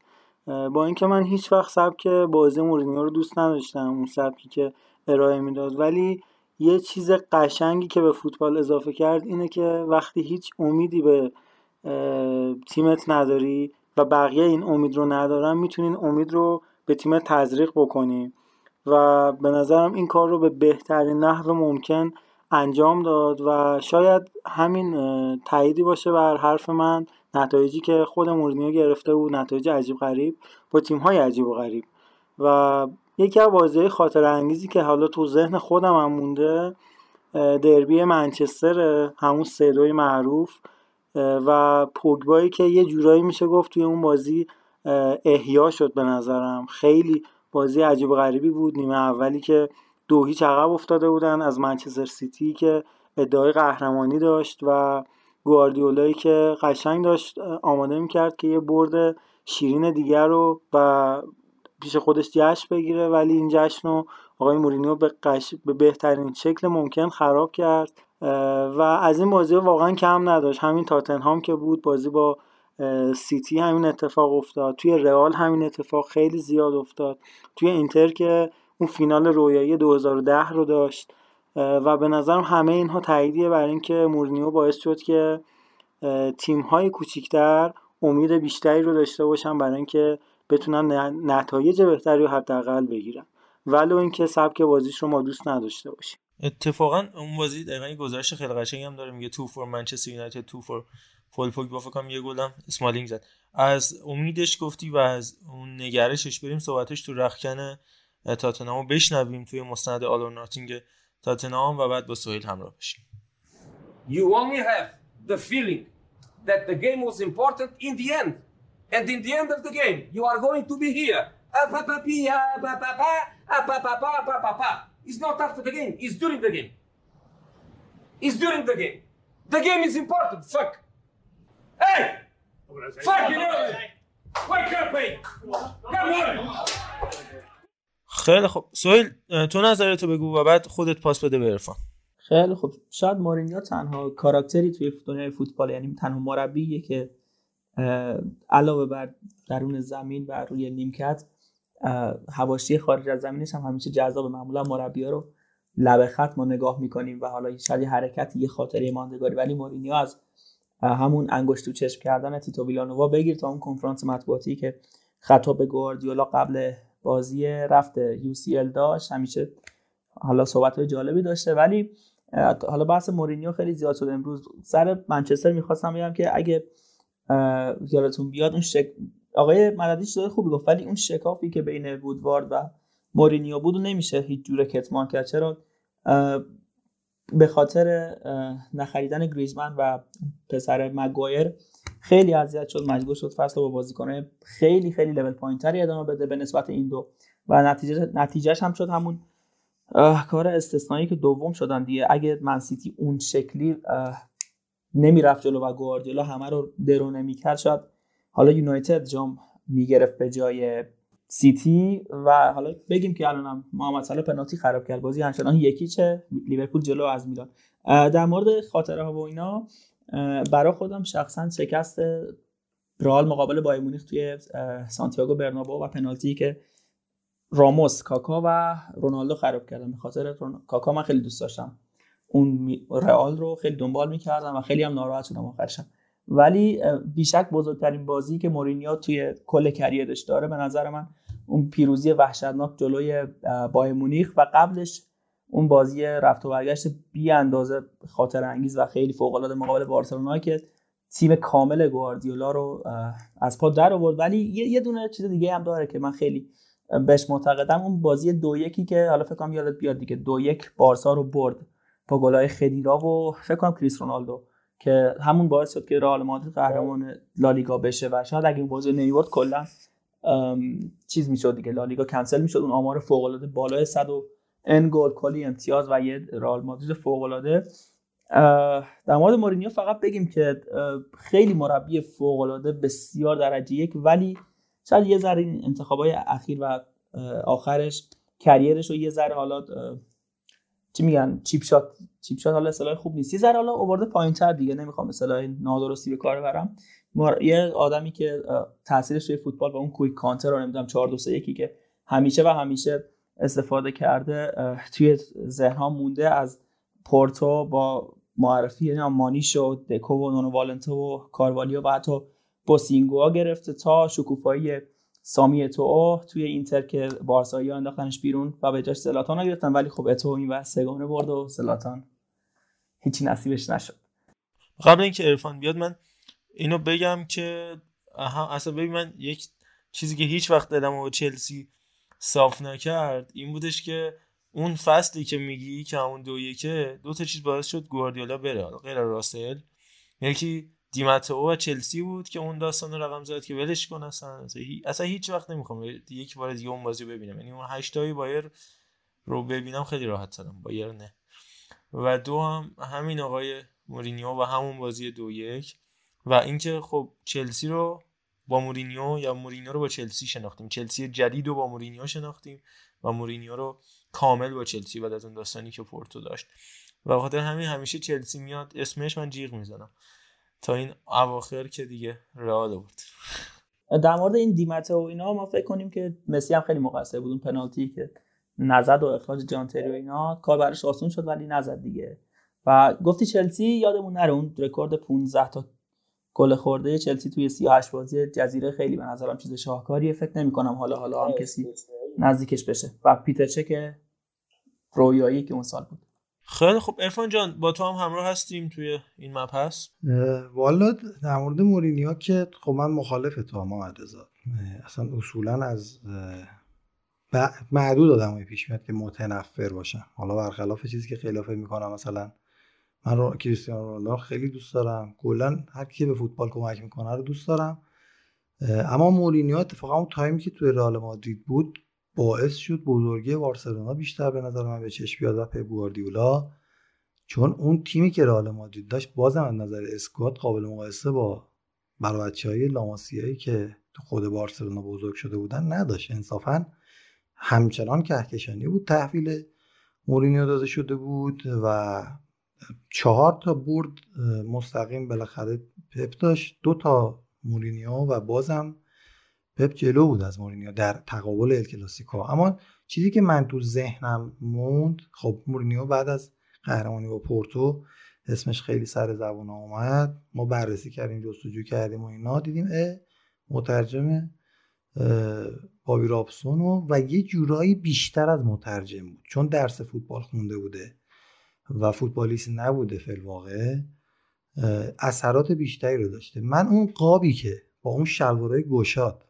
در بارسلونا در کنار زمین توی اون پیست دور زمین دارن راه میرن. سمت راستش لویز انریکه است. کفش دستشه. سمت چپش به گواردیولاه دو تا مربی که خودشون صاحب سبک و خیلی دوست داشتنی هن حداقل برای ما بارسایا وسطشون مورینیو و دارن یه حالتی بگو خندی میرن و انگاری که نکاتی از طرف مورینیو داده می‌شده به این بازیکن اون موقع. و فقط بابی رابسون نبوده و اینکه من این صحنه خیلی تو ذهنمه و به خاطر همین مورینیو رو دوست دارم. بالاخره اون لغمه رو از بارسلونا گرفته تونسته بزرگ بشه به نظر من. و اینکه کارش ارزشمنده. ببین سبکی رو پیاده کرد که تو مخ بود. من اون اخراج پپر رو میگم اخراج داشت. اصلا برنامه می‌داد برای زدن بازیکنهای بارسلونا. و یعنی کاروالیو لاسانا دیارا اینا بازیکنهایی بودن که خارج از زیر دست مورینیو انقدر وحشی نبودن. ولی این کار رو می‌کرد. یعنی به اینا می‌گفت که بدون توپ مسی رو بزنه جاوی رو بگیر پا بذار رو پاش اذیت کن. اینا رو دستور می‌داد. اما بالاخره مورینیو کسیه که رو پا خودش وایساد دیگه. یعنی این برای من خیلی ارزشمنده. یعنی من اینشو دوست دارم. و بهترین صحنه که دارم همون قاب عکسی که دارم میگم دیگه. بین اسطوره های بارسلونا که ما خیلی دوستشون داریم یه مورینیوی بوده و اثرش گذاشته. به نظرم تو روم هم این فصل موفق میشه به نظر من.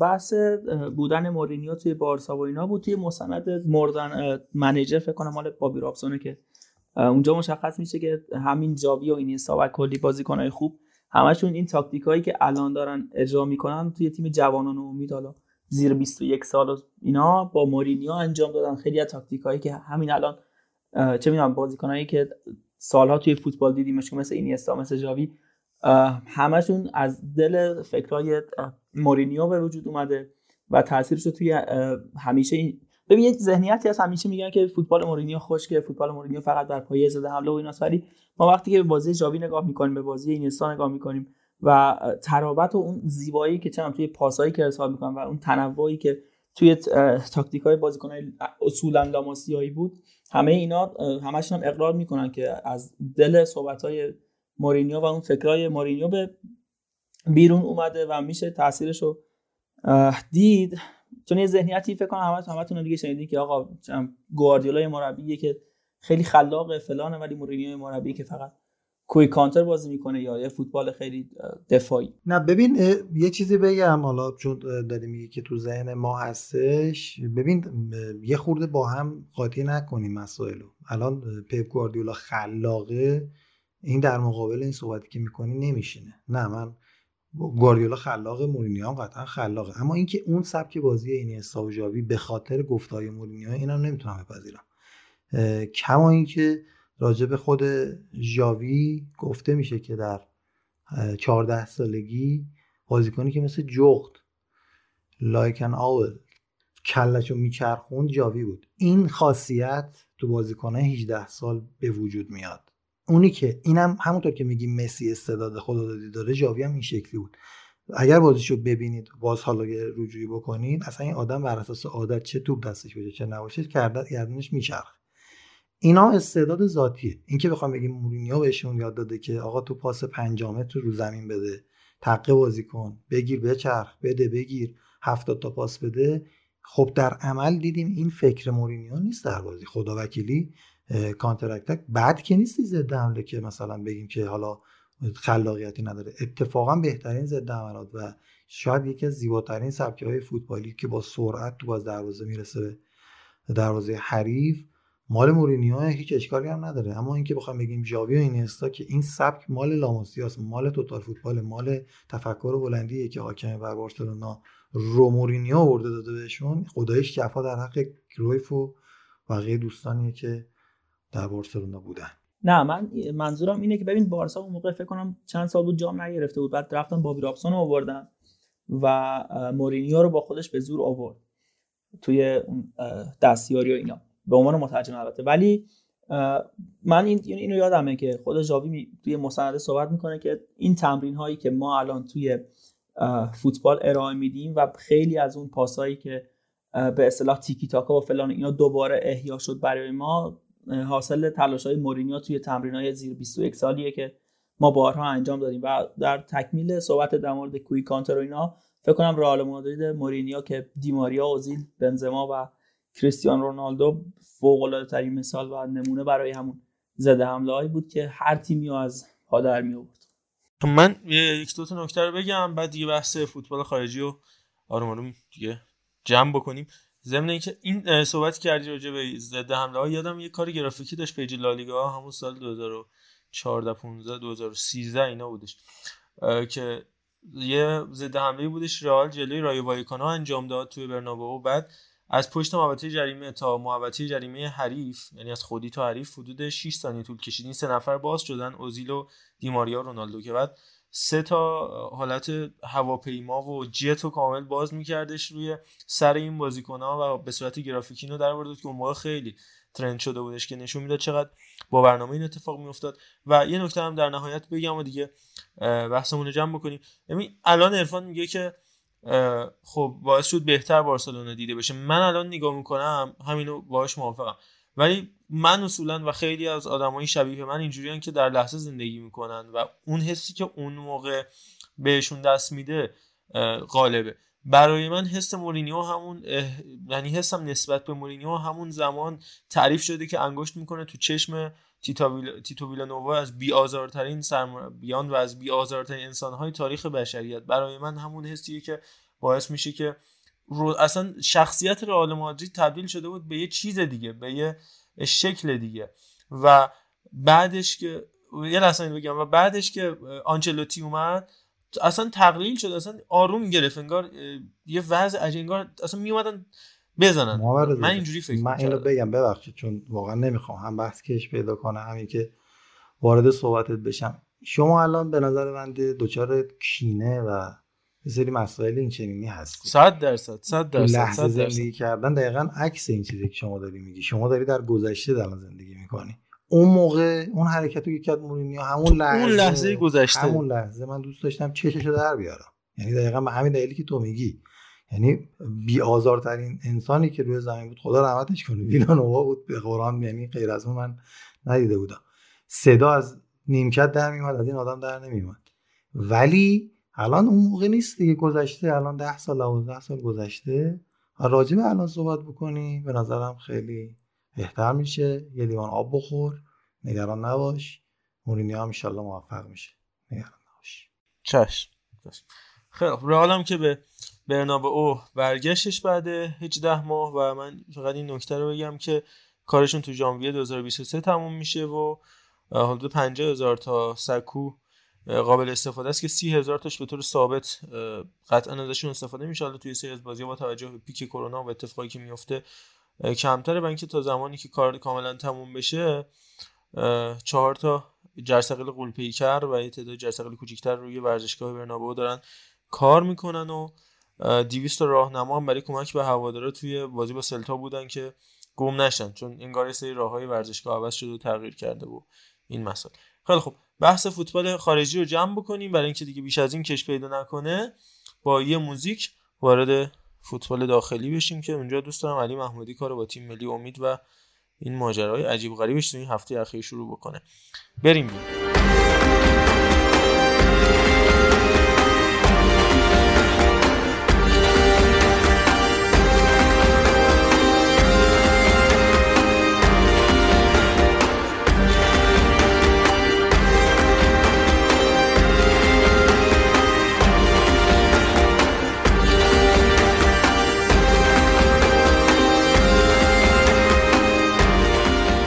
ممنون از اینکه همراه ما هستید. بریم سراغ اول بحث تیم ملی. امید من یادم هفته پیش علی محمودی به ما قول دادش که صحبت بکنه و راجبش حرف بزنه.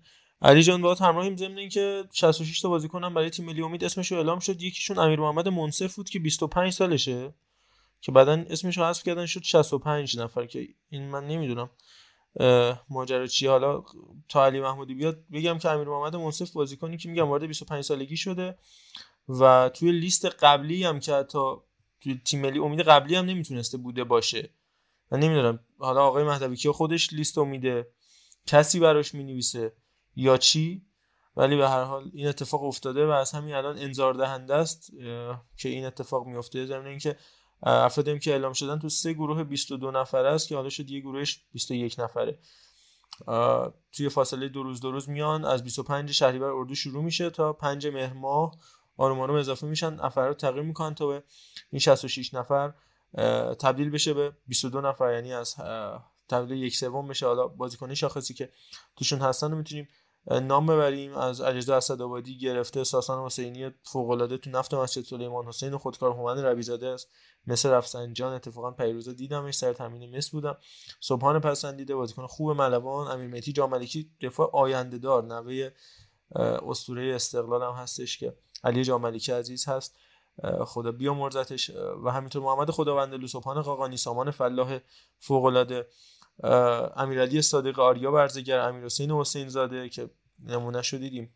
بازیشو در مقابل الهلال. البته میگم خیلی از این بازیکن ها سنشون به المپیک نمی‌خوره من نمی‌دونم چه جوری دعوت شدن. بازم برای من عجیبه. یعنی فقط یه سال می‌تونن بازی بکنن یا تشت مقدماتی. و همینطور پیام پارسا دانیال مومنی یاسین سلمانی که در موردش صحبت کردیم. سجاد آقایی محمد شریفی فردین رابط و انواع و اقسام بازیکن‌ها. البته آره سویل درست میگه بازی آسیایی رو هم پیش رو داریم. شاید حالا برای اون دعوت شده باشن. اگه علی محمودی عزیز هستی دوست دارم نظرت آره من حالا صحبت که داشتم در مورد خود شخصیت مهدوی کیا بود و حالا مربی تیم ملی امیدمون که شده یه بهونه برای از مهدوی کیا گفتم.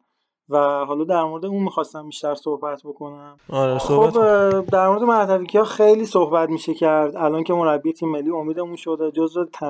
فکر می‌کنم معدود مربیاییه که رو توی سطح A یوفا تونسته مدرکش رو بگیره و بخوایم یه ذره از گذشته مهدوی کیا بگیم. شاید به جرات بتونیم بگیم باس... نمیشه گفت بهترین لژیونر ما بود.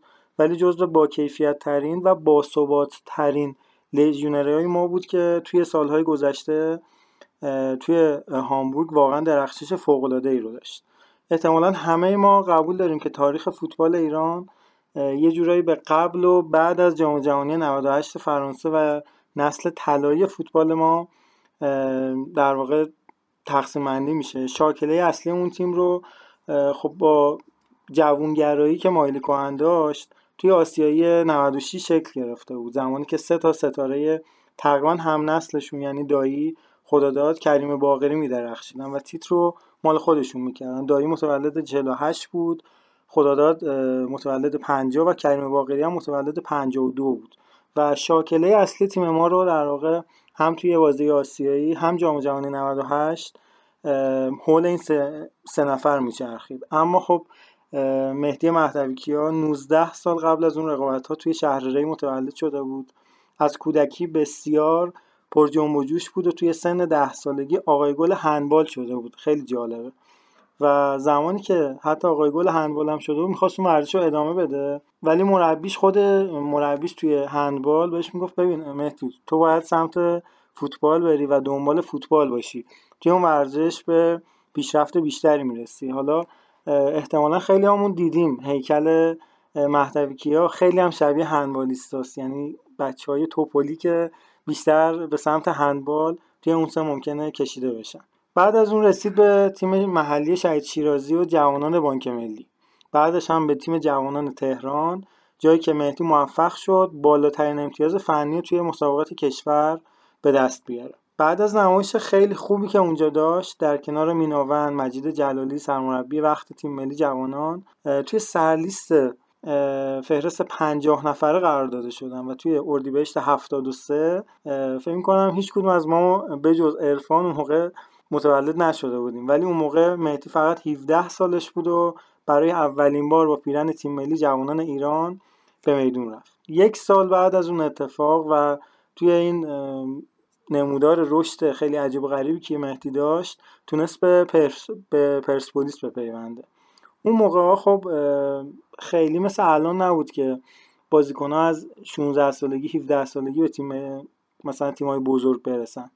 و شاید سن جوونی که بازیکن ها می‌تونستن برسن 23 24 25 بود. اما خب اینقدر عمل کردش خوب بود توی اردیبهشت 74 اولین بازیش رو برای پرسپولیس توی در برابر سایپا انجام داد و همون بازی اول به توپ رو به تیر دروازه کوبید. فکر می‌کنم فیلماش هم حتی باشه و حالا اگه بچه خواستن می‌تونن پیدا بکنن. کمتر از دو هفته بعدش هم توی دوازده خرداد 74 مهدی گل اولش برای پرسپولیس مقابل پلی اکریل فکر کنم اصفهان به ثمر رسون بعد از اون شرایط یه ذره عوض شد. توی شرایط آشفته فوتبال اون روزا مهدی از معدود کسایی بودش که در واقع گاماس گاماس داشت می‌رفت جلو و اصولی و با قدم های حساب شده داشت پیش می‌رفت. یک فصل بعدش مهدی مهدویکی های عزیز ما یار ثابت پرسپولیس شد که اون موقع مربی استانکو بود و تونست استعداد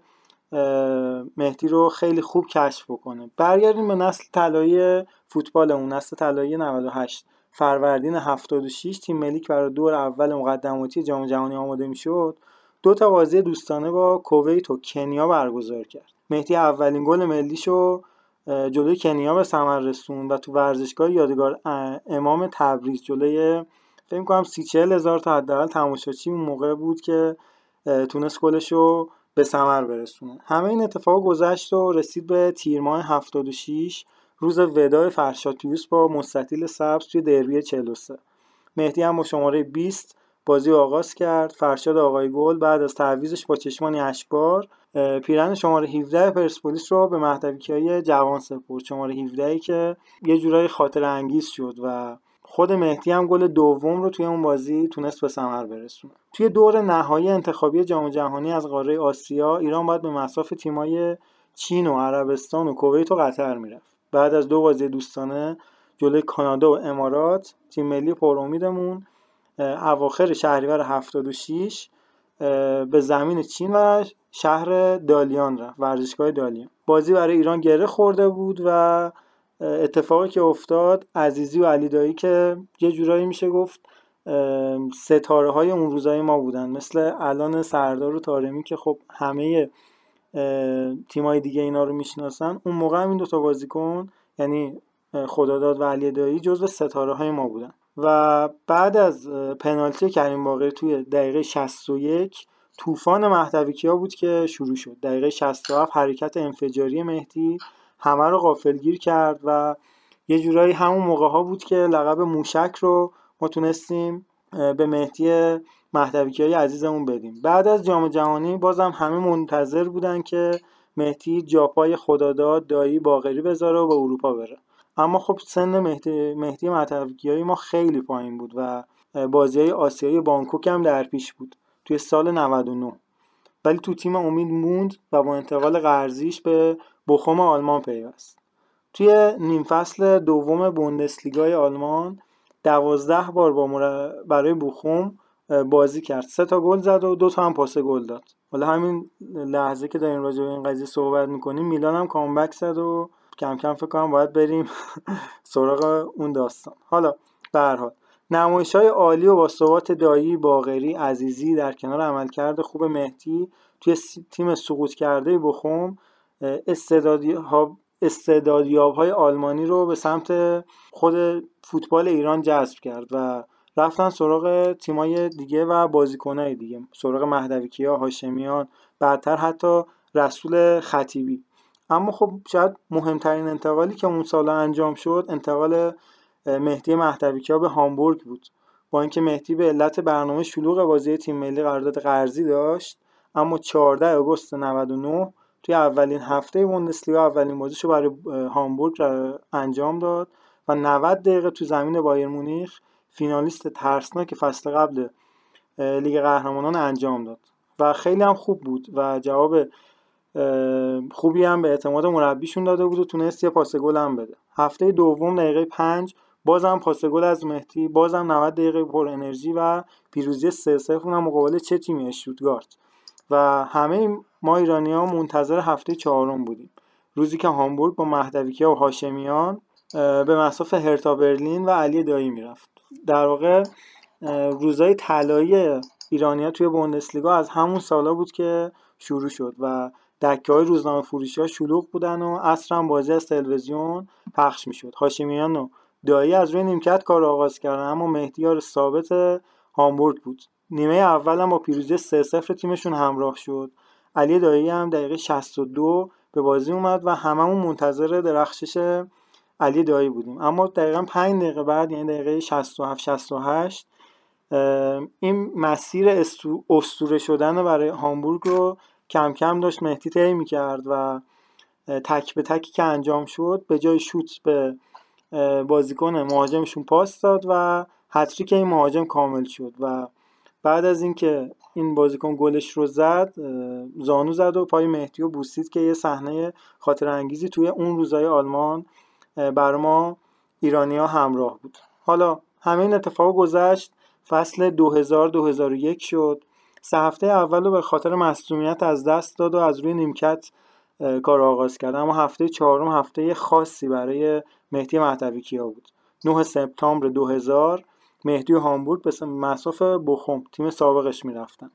90 دقیقه درخشید یه گل زد و البته خوشحالی نکرد.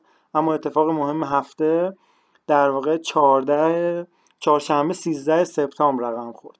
هامبورگ توی اولین بازی لیگ قهرمانان به مساف یوونتوس آنجلوتی با زیدان، دل پیرو، اینزاگی، داویدز و اندرسار رفت. یه تیم پرستاره که با تساوی چهار چهار مهدی همه کار کرد. وقتی که هامبورگ سه یک عقب بود یه پنالتی گرفت یه گل زد یه پاس گل ثبت کرد و نشون داد که واقعا لایق اون پابوسی که با مهاجم تیمشون انجام داد بوده. اوج درخشش مهدوی هم توی هامبورگ توی فصل 2002-2003 رقم خورد جایی که با 14 پاس گل بهترین پاسور بوندسلیگا بهترین بازیکن فصل هامبورگ و مرد سال فوتبال آسیا شد. و یه مثالش رو بخوایم راجع به صحبت کنیم توی بازی با نورنبرگ بود که یه گل زد و دو تا پاس گل داد و نمره عجیب و غریب یک یعنی کامل رو از نشریه کیکر تونست دریافت بکنه. موشک ما 8 فصل رو توی هامبورگ گذرون 263 بازی 34 گل 56 پاس گل و حضور 20 هزار دقیقه بازی و اولین و تنها کاپیتان ایرانی یک تیم اروپایی در لیگ قهرمانان اروپا. دو سال پیاپی به عنوان بهترین بازیکن فصل هامبورگ و البته در تیم 11 نفره قرن این باشگاه هم تونست قرار بگیره. هواداران با الهام از هزار یک شب و قصه قالیچه جادویی لقبی که به ایشون داده بودن رخصان پرواز می‌کرد. در تپیچ اگه اشتباه نکنم لقبی بود که هواداره هامبورگ به مهدی محتویکی ما داده بودن و 19 می 2007 که خداحافظی مهدوی انجام شد سنگ تموم برای این بازیکن ما گذاشتن. حالا باید ببینیم که مهدی ما می‌تونه توی تیم امیدمونم موفق باشه. بعد از اون اتفاقی که توی آکادمی کیا افتاد و بحث سقر سنیایی که رخ داد. اما خب بازیکنی که تا این سطح پیش رفته بعید می‌دونم که موفقیت نتونه برسه. از توضیحات علی محمودی خیلی ممنون. یه حالت مقاله ورزشی بودش که دیگه امیدوارم گوش کنید. من خیلی خاطرات برام زنده شد. مهدوی کیاس جمهور 15 میپوشید. اون پاووسی هم پرایر بود فکر کنم. روی پرایر آلمانی بودش که. آره کف زمین خوابید. بوسید مثل الانیا شیک هم بوسه نزد که مثلا پارو بذارن نمی‌دونم واکس بزنن این چیزا خوابید رو زمین. آره. یه چیز عجیبی بود. ما رو پرک کردی و قدیما ولی خب زمان کم است. بریم مبحث بعدی که دیگه فکر کنم بازی همین تیم خود تیم ملی امید باشه که اگه بچه ها صحبتی دارن بکنن. فکر کنم راجع لیست صحبت کرد. حالا باید در بیاد ببینیم چی میشه نتیجه. و اینکه این تلسمه بالاخره شکسته میشه یا نه بریم سر این بازی چمپیونز لیگ آسیا اف سی خودمون که آره ببینیم چی جوری شد.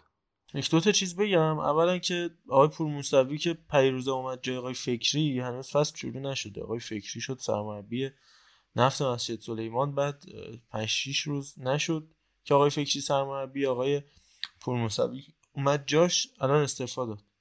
رفت گفتش که من لیست دادم سه تا دروازه‌بان اولویت اولم یه بازیکن بوده اولویت دوم یه بازیکن اولویت سوم یک اولویت یکش خریداری نشده. اولویت دوش مسعود پور محمد بوده. اصلا کلا باش صحبت نکردن. اولویت سهش مرداد بشاگردی نفت مسجد سلیمان بوده که با دونیم برابر قیمت رفتن اونو آوردن. اولویت یکیش حبیب فرابوسی بود. و بعد استفاده پس مسجد سلیمان ثبت می‌کنیم. قبل از شروع فصل دو تا سرمربی عوض کرد. فقط در اینجا می‌بینید میریم سراغ آقای فکری. آقای فکری اومد مصاحبه کرد بعد از باخت استقلال به الهلال که دوست من کادری که سه جام از دست داده چه فرصتی می‌خواد؟ امیدوارم مدیرای استقلال شهامت داشته باشن. با ارتش فهاش نمی‌تونن جام بگیرن. هیچ آنالیزی از الهلال نکرده بودیم. دفاع الهلال ضعیف بود. استقلال از پیش بازنده به زمین رفت. مدیر حقوقی باشگاه جان مادرش رو قسم خورد. این کادر فنی نه عشق دارد نه دانش که حمله فرهاد مجیدی بودش. این پیشکسوت تیم استقلال. و بعد آقای فرشاد ماجدی دستیار سابق آقای مجیدی تا قبل از با آلومینیوم اراک همین چند دقیقه پیش صحبت کرد. گفته که استقلال نیاز به کسی دارد که صادق باشد. هم با خودش هم با هوادار. مدیریت تمام امکانات رو در اختیار تیم گذاشت. با مربی دلخواه مجیدی قرارداد بست. پرداخت مالی انجام شد. بازیکنان مورد علاقه مجیدی جذب شدند ولی اعتراض علیه مدیریت بیشتر شد. و آقای مجیدی نتوانست آنالیز خوبی داشته باشد و الا آخر قضیه کنار گذاشته شدن فرشاد ماجدی هم این بودش که سر یعنی بدون اجازه هتل رو ترک کرد توی عراق و آقای مجیدی کنارش گذاشت. اینم از این بس بعدم که چند دقیقه پیش آقای مددی تو برنامه ورزشگاه حافظ کاظمزاده گفتش که معلوم نیست با آقای مجیدی ادامه بدیم یا نه. و در نهایت هم این اوضاع تیم استقلاله و بازی با الهلالی که تیمی که ما پارسال صبحان خاقانی و امیرحسین حسین زاده رو خود فوتبالیا به زور میشناختن. بعد باید بره جلوی مارگا و پریرا بازی بکنه. چه توقعی میشه از این تیم داشت و معنای 98 درصد چیه؟ حالا آقای فریاد شیران هم گفته به جای 90 درصد اشتباهی گفتم 98 و این دو گفته این دو ماجی ذات خودشان نشان دادن و استاد حاشیه کردن و مسخره کردنن و درود بر پیمان یوسفی و خیابانی.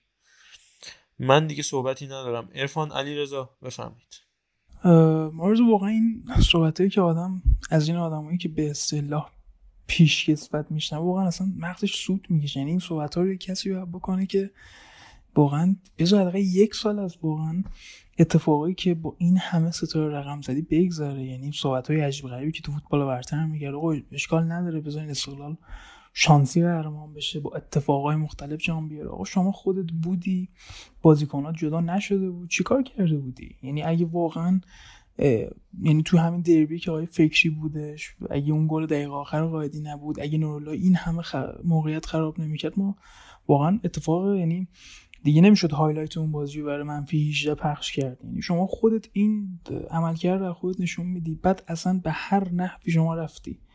اگه خودتو پیشکسوت می‌دونی چرا انقدر مصاحبه می‌کنی چرا انقدر تیمو تحت فشار می‌ذاری. آقا الان هوادار پشت فرهاد مجیدیه.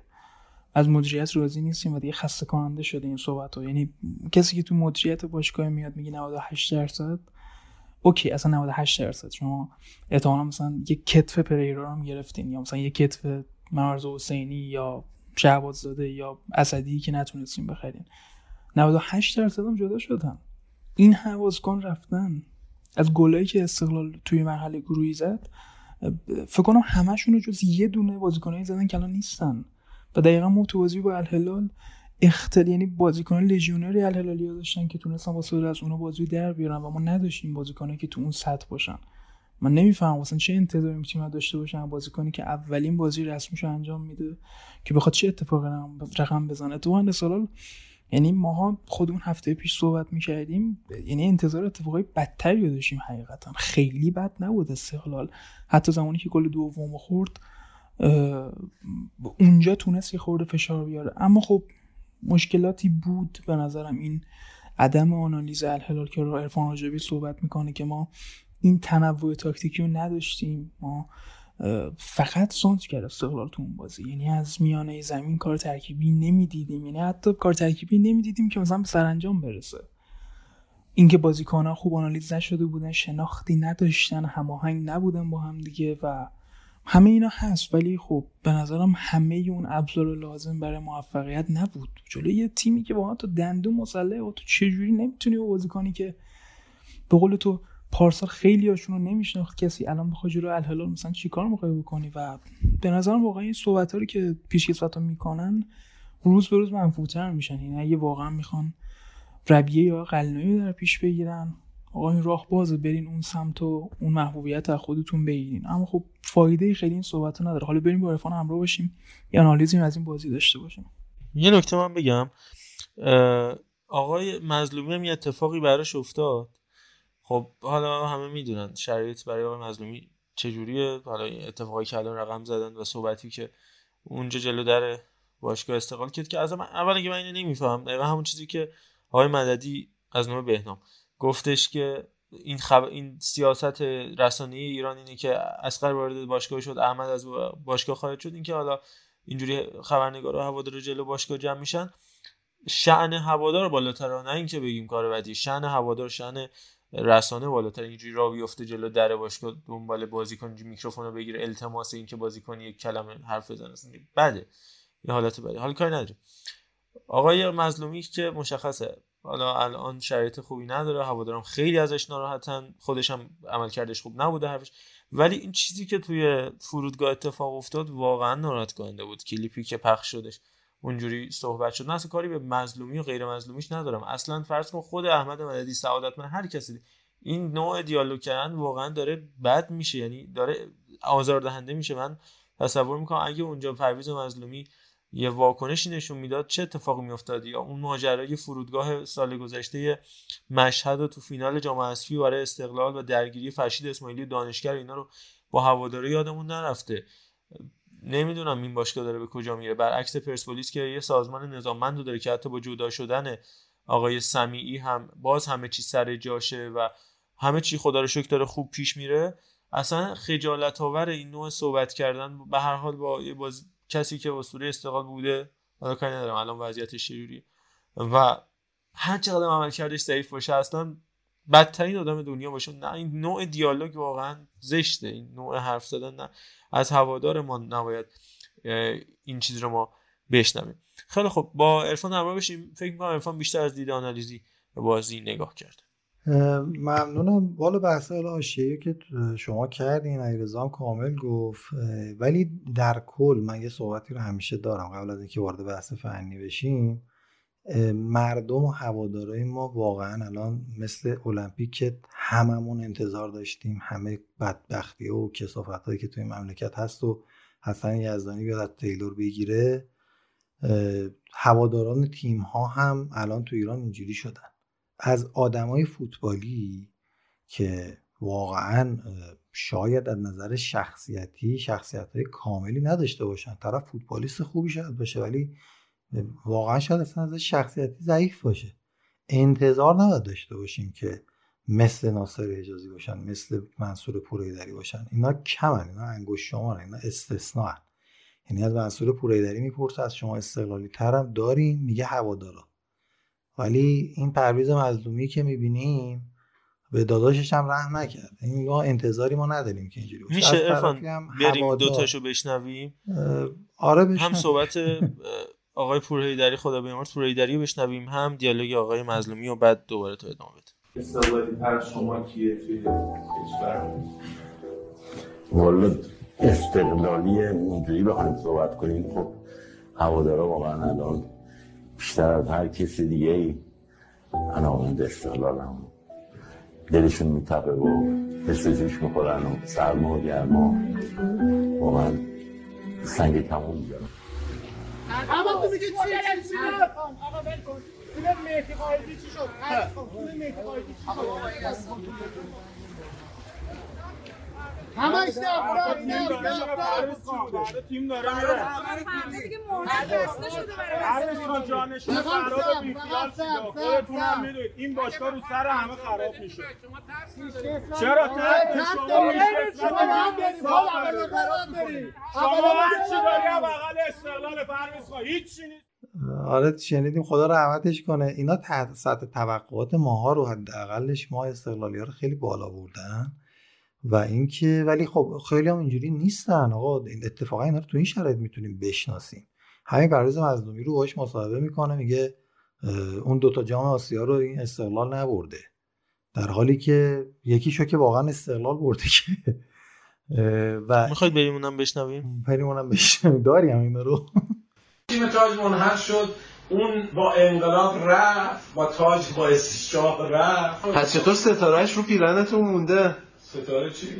1970 تون اون دیگه اشتباه هست. بچه هم ارتباط نداری خب این هم شنیدی؟ اینجوری میشه. از یه طرفی هم مثلا با بنگر مصاحبه می‌کنن. یا یه مسابقه بودش جدول حل می‌کرد. الان دیگه نگو اینو بریم بشنویم. میگه لقب تیم پرسپولیس میگه حالا عذرخواهی می‌کنم. میگه لونگ بعد میگه آقا تو خودت پرسپولیسی؟ چرا میگی آخه اینو؟ میگه خب گفتی لقب دیگه. منم گفتم دیگه. این این سوال جوابش خیلی تحریف شده است ولی حالا تو بگو. یکی از القاب باشگاه پرسپولیس. این برای ما بوده. برای استقلال بوده. رو دیواره همه محلات هم. چند حرفیه؟ دو چهار پنج. خب. هزار و یک. اگر تا ده نگی یه کاری باید انجام بدیم اگه بگی لونگی بگی واقعا پنج نیست. چرا لونگی؟ تو خود پرسپولیسی خب میگن. من به اصطلاح کیسه میگم. من کیسه است نه اونم ما نمیگیم. نه کیسه میگیم نه لونگی. جفتش آقای بنگر گفت آدرس صفحه مجازیش هم هست. حالا برید پیداش کنید. ببینید انتظاری که از یک کسی که تو پرسپولیس قدیمیه مثل علی انصاریان صورت میذاشته زیر جلو توپ نباید اون انتظار مثلا به از بنگر داشته باشی و به همین ترتیب. اینا باشگاه روزای خوب روزای بد دارن انصافا. قبل از دقیقا برانکو همین داستان پرسپولیس داشت. حمید درخشان مربی بود. همه مسخرش می‌کردن. دقیقه 20 علی دایی رو تشویق کردن که دیگه کسی یادش نمیره که شده بود تنز ورزشگاه ها بازی بی ربط بود. بازی مثلا پیکان رو چه می‌دونم زبان بود. می‌گفتن علی دایی و این مسائل وجود داره. از طرفی اون هواداری هم که میاد این حرف رو می‌زنه پرویز مظلومی دیگه آمپر چسبونده. من نمی‌خوام بگم توجیه کنم ولی می‌خوام بگم همینه. واقعیت مملکتمون همینه. این یه چیزیه که باید بپذیریم. و خب خوب نیست. طبیعتا اون کسی هم که اون کارو می‌کنه عمرن صد سال پادکست هم گوش نمیده. یعنی حرفا رو ما واسه خودمون داریم می‌زنیم.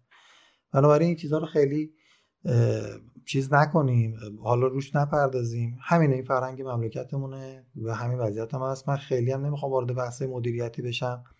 اما همه اینا اینه که ما فراموش کنیم که یه استراماچونی اومد فارغ از تمام این مسائل بدون اینکه صحبتی بکنه تا زمانی که تیمش نیورد بالا حرف نزد و رفت. و هیچ کدوم این آدما نتونستن حرف بزنن. الان فرهاد مجیدی سرمربیه بهش ایراد وارد من الان صحبت می‌کنم راجبش اما اینکه یه پیشکسوتی حالا یه کسی که قبلا تو این باشگاه بوده میاد تو رسانه اینجوری صحبت می‌کنه که مردم اینو بشنون. این جز این که شخصیت کوچیک خودش نشون بده هیچ هدف دیگه هم احساس می‌کنم نداره. یعنی می‌خواد بگه من همین قدم. و یعنی آی فکری شما بزرگ شدی با این صحبت. پر سابقه ترین بازیکن استقلال بودی. استاد نمی‌تونستی اینو با خودت داشته باشی تا زمانی که ایشالله به اون دنیا بشتابی و خب این چه شخصیتی از خود گذاشتی؟ تا وقتی دهنه بسته آدم نمی‌فهمه چی چه فاضلابی اون توه. وقتی که باز می‌کنی دو گندش در میاد دیگه. من مهدی باشه صدا رو باورم هنوز نشده این حرفو زده باشه. چرا میای این حرفو می‌زنی؟ آخه شما عقل تو کلتون نیست. پس فردا موقع تو همین مردم راه برید حرکت کنید زندگی کنید. چهار نفر بهتون نگاه بکنن. چی بگه؟ من مثلا بخوام به بچم نشون بدم بگم این چیه؟ این آدم کی بوده؟ زشته دیگه. واقعا من هیچ صحبتی ندارم. حالا صحبتی نداشتم این حرف زدم. آقای راجع بحث فنی. ببینید استقلال بازی رو به خاطر ستاره های الهلال یا حتی از دست دادن بازیکن خودش نداد به الهلال. گرچه قطعا تاثیر گذار بود. شما ستون فقرات تیمت رو از دست دادی. مسعود انگولو کانت ریگی که من همیشه می‌گفتم. که واقعا بهترین هافک دفاعی حال حاضر بود بعد از مهدی کیانی و همراه اکبر ایمانی که هیچ کدوم دعوت نمیشن تیم ملی الحمدلله. به مراتب از سعید عزت و احمد نوراللهی به نظر من بهترن هر جفتشون. ولی حالا شاید خود مسئله انضباطی اکبر ایمانی باشه و حالا مسعود ریگی هم که صحبت زیاد نمی‌کنه شاید مثلا به این دلیل باشه. فوق العاده است. این آدم تو زمین اگه هیت مپش رو ببینید همه جا هست. یعنی دقیقا اینکه میگم انگولو کانته به نظر خودم چیزه. ارزم به خدمتتون که فوق العاده است. حالا استقلال اومده جایگزین کرده زوبیر رو آورده زوبیر نیک نفس و با رضاوند. رضاوند اصلا هافک دفاعی نیست در کل از نظر من. این وسط زمین که شاهراه بازی استقلال الهلال بعد میریم جلو. خب مهدی قائدی شیخ دیاباته میلیچ خود محمد نادری اینا که همین گلا 13 تا گل 14 تا گل ما زدن کلا تفکرات سرمربی رو به هم میریزه. شما یه سری تاکتیک و چیزی تمرین کردی بازیکنت خدا هم باشه وقتی چهار روز میاد با تیم تمرین می‌کنه تو کاری نمی‌تونی از پیش ببری. عدم هماهنگی در تیم استقلال موج می‌زد. این چیز واضحی بودش. تاکتیکی اتخاذ کرده بود فراد مجیدی سه پنج دو بود. یه جورایی سه چهار سه تو حمله بود. تو دفاع می‌شد 5 4 1 ولی 5 4 1 نشد. اصلا مشکل از همینجا شروع شد که وقتی برای دفاع تو سیستم سه دفاعه باید دو تا پیستونا برگردن تو میای وریا رو می‌ذاری پیستون راست که اصلا خسته بود. انگاری این بشر رو کتک زدن تو این ماه من نمی‌دونم چرا اینقدر وزنه انگاری به پاش وصل بود و برنگشت. هیچ کدوم از برگشت کلیدی که زد حمله خوردیم وریا نبود اونجا. که صحنه واضحش دو تا توپیه که مارگا داد و دیدیم نصف زمین خالی بود و حالا پریرا تک به تک می‌شد یا بازیکن دیگه الهلال و خب اونجا جای آقاسی بود و وریا دیگه. که همشون جا میموندن یا به اشتباه می‌رفتن رو بازیکن صاحب تو بعد یه هماهنگ عدم هماهنگی وجود داشتش. ما می‌دونیم تو سیستم سه دفاعه زمانی که دفاع وسطت باشه با تیم تو می‌تونی تیمو جمع بکنی. یعنی از اون سه نفر نفر وسطت. ولی خب ما می‌دونیم سیاوش یزدانی هم چهار روز قبل از تیم ملی اومد به استقلال اضافه شد. من انتظار نداشتم سه دفاع بازی کنه استقلال. اونم جلوی الهلال بهترین سیستم دفاعی در مقابل این تیم الهلال 4 5 1 بودش که برعکسش رو اتخاذ کرد. یعنی سیستم base سه دفاعه بود بعد می‌خواست تو دفاع بشه 5 دفاعه. که این غلطه. برای چی؟ برای اینکه جاردی اومد یه پاتکی زد. با اینکه همیشه 4 4 1 1 بازی می‌کردن اومد 4 2 3 1 بازی کرد. و پریرایی که wing بود معمولا رو اوورد گذاشت پشت مهاجم. مارگا سنگینی که مهاجم نوکی یا false nine می‌زد رو اوورد گذاشت وینگر راست. بماند که من انتظار نداشتم که مارگاهی که من فکر کنم بتونم بگیرمش تو سرعت. خیلی سنگین میدوه. نتونستیم بگیریمش. به مراتب رد شد و تونست اونجا فضا سازی بکنه اونجا حالا به کار گرفته شد تو سیستم 4 2 3 1 پریرا وسط بود. مارگا راست از دوستاری چپ گمیس هم که جلو بازی می‌کرد. سلمان الفرجی که علی رضا فکر کنم یا سوهل اشاره کرد هفته گذشته خب اومد خط آفک دفاعی بازی سازی ها رو اون انجام نداد به نظر من. توپا رو می‌دادن پدیرا دریبلینگ انجام می‌داد میمالون به هم رضاوند و حالا نیک نفس خدا وکیلی چندین تا صحنه خوب دفع کرد ولی گل اولم دیدیم اومد و رفت به سمت چپ آقاسی و وریا و خود همین رضاوند قاطی کرده ما هم دیگه پاسر رو داد اونم سر خورد. ارزم بخیر مراد و توپ رسید گمیس هم که اصلا پوچر دیگه یعنی اومده بود اونجا که چیپو بزنه تو گل. من از این ناراحتم که فرهاد وقتی دید وقتی من بیننده منی که بینندم حالیم نیست چی از فوتبال. دیدم که آقا بین خط دفاع ما یعنی اون سه نفر و اون چهار تا هافک ما این همه گپه این همه توپ میاد اونجا. خط میشه به پریرا پریرا ور میداره میمالونه به هم و به زحمت انداخته بود. واقعا سیاوش یزدانی و مراد. من خیلی توپ دفع کردن که بالاخره یکیش منجر به اشتباه شد. می‌بینه این همه فشاره چرا عوض نمی‌کنی تاکتیکو؟ چرا یه دونه دفاع کنارشون اضافه نمی‌کنی؟ چرا آفک دفاعی تو یه دونه اضافه نمی‌کنی؟ بکش بیرون متحری رو. بکش بیرون نمی‌دونم حتی این پسر جوان حسین زاده رو. اگر تیمت نیاز داره که نتیجه رو حفظ بکنه استقلال اگر این بازی رو می‌برد تا دقیقه 70 صفر صفر احتمال اینکه بتونیم یه گل بزنیم روی ضربات کاشته به دلیل اینکه تیمی که صاحب توپ و میدانه که تیم الهلال بود لحظه به لحظه استرسشون بیشتر بشه و نظر روانی به هم بریزن خیلی بیشتر بود. استقلال می‌تونست با یک گل دقایق پایانی یا 15 دقیقه آخر کارو در بیاره. ولی وقتی که تو اجازه میدی فشار رو تیمت زیاد بشه خب دیگه اینم میشه نتیجهش دیگه. و داشتم در مورد مدیریت هم یه صحبتی می‌کردم. استقلال اگر محسود لیگی رو این بازی داشت در کنار زوبه به نظر من بازم همین بازی رو نمیباخت. یعنی بازی حداقل مساوی پیش می‌رفت. این دوتا می‌تونستن مارک کنن پریرا رو به صورت کامل و این برتری عددی که به خاطر 4 2 3 1 بودن یا 5 هافک بودن الهلال به نسبت 4 تا هافک ما بود رو این دوتا با دوندگیاشون می‌تونستن کاور بکنن که خب نشد. البته خب جاردیم هم انصافا آنالیز کرده بود و می‌دونست که انگاری استقلال به واسطه مدافعانی که داره سه دفاعه بازی خواهد کرد و این ترکیب رو اتخاذ کرده بود. وقتی هم به گلاش رسید به نظر من رفت سراغ حفظ بازی و ضد حمله که کاملا طبیعی بودش. که بازی رو دیدن فکر نکنن.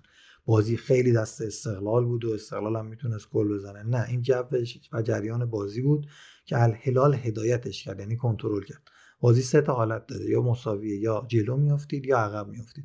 برای تیمایی که حافظ توپ هستن positional play بازی می‌کنن حالت مساوی و وقتی که جلویید یک پا میره اصطلاحا. یعنی شما حفظ توپ می‌کنید تا زمانی که پیش بیاد بخواید ضربه بزنید. ولی وقتی عقب میافتید اون زمانیه که بعضا بر اساس احساسات و اشتباهات بیشتر عمل می‌کنید که دیدیم دیگه. خداش تیمای پپ گواردیولاست که وقتی تیمش عقب میفته احتمال اینکه ضربات بیشتر رو هم بخوره رو داره. خب استقلال از این قائل مستثنا نیست. تیمش اصلا هماهنگ نبود و به نظر من نتیجه دو هیچ فوق العاده قابل قبول بود و فرهاد مجیدی زحمتشو کشید. حالا من نمیگم از اون بهتر مربی نیست ولی این کارا رو کردنم جالب نیست. مدیریت حسین باشگاه هیچ کاری نکرد. که بخواد منتشو بذاره. حالا یا مثلا بیاد بگی فراد مجیدی هست یا نه. و تا این وضعیت هستش همین آشه و همین کاسه. ببخشید طولانی شد.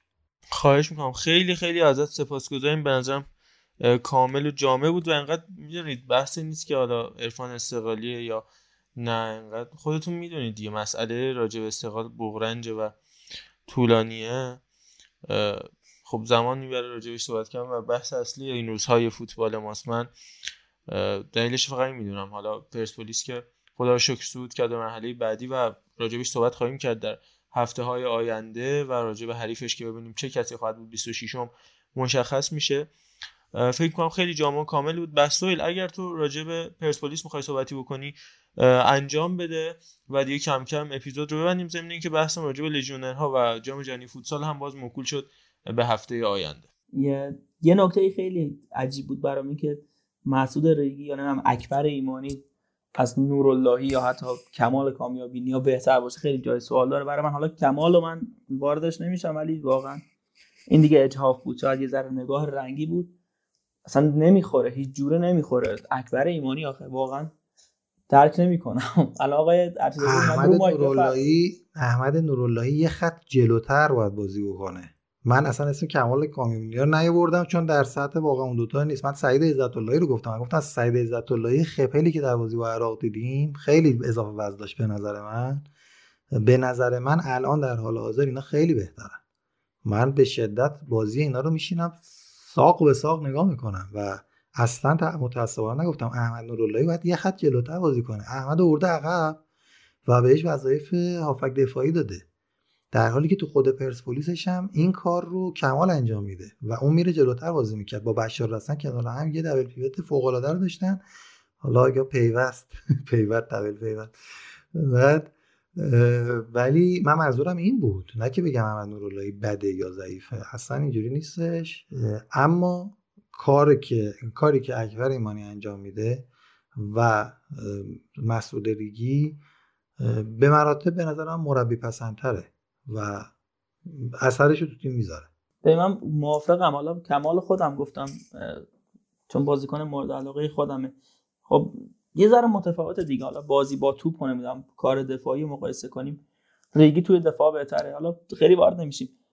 در مورد الهلال فقط یه نکته خیلی مشهود بود توی استقلال توی سبک دفاعی بازی استقلال این بود که اون چی میگم مربع نمی‌دونم چند ضلعی بین دو تا دفاع وسط استقلال با دو تا دفاعی این تیم خیلی خیلی زیاد باز می‌شد مرتبا.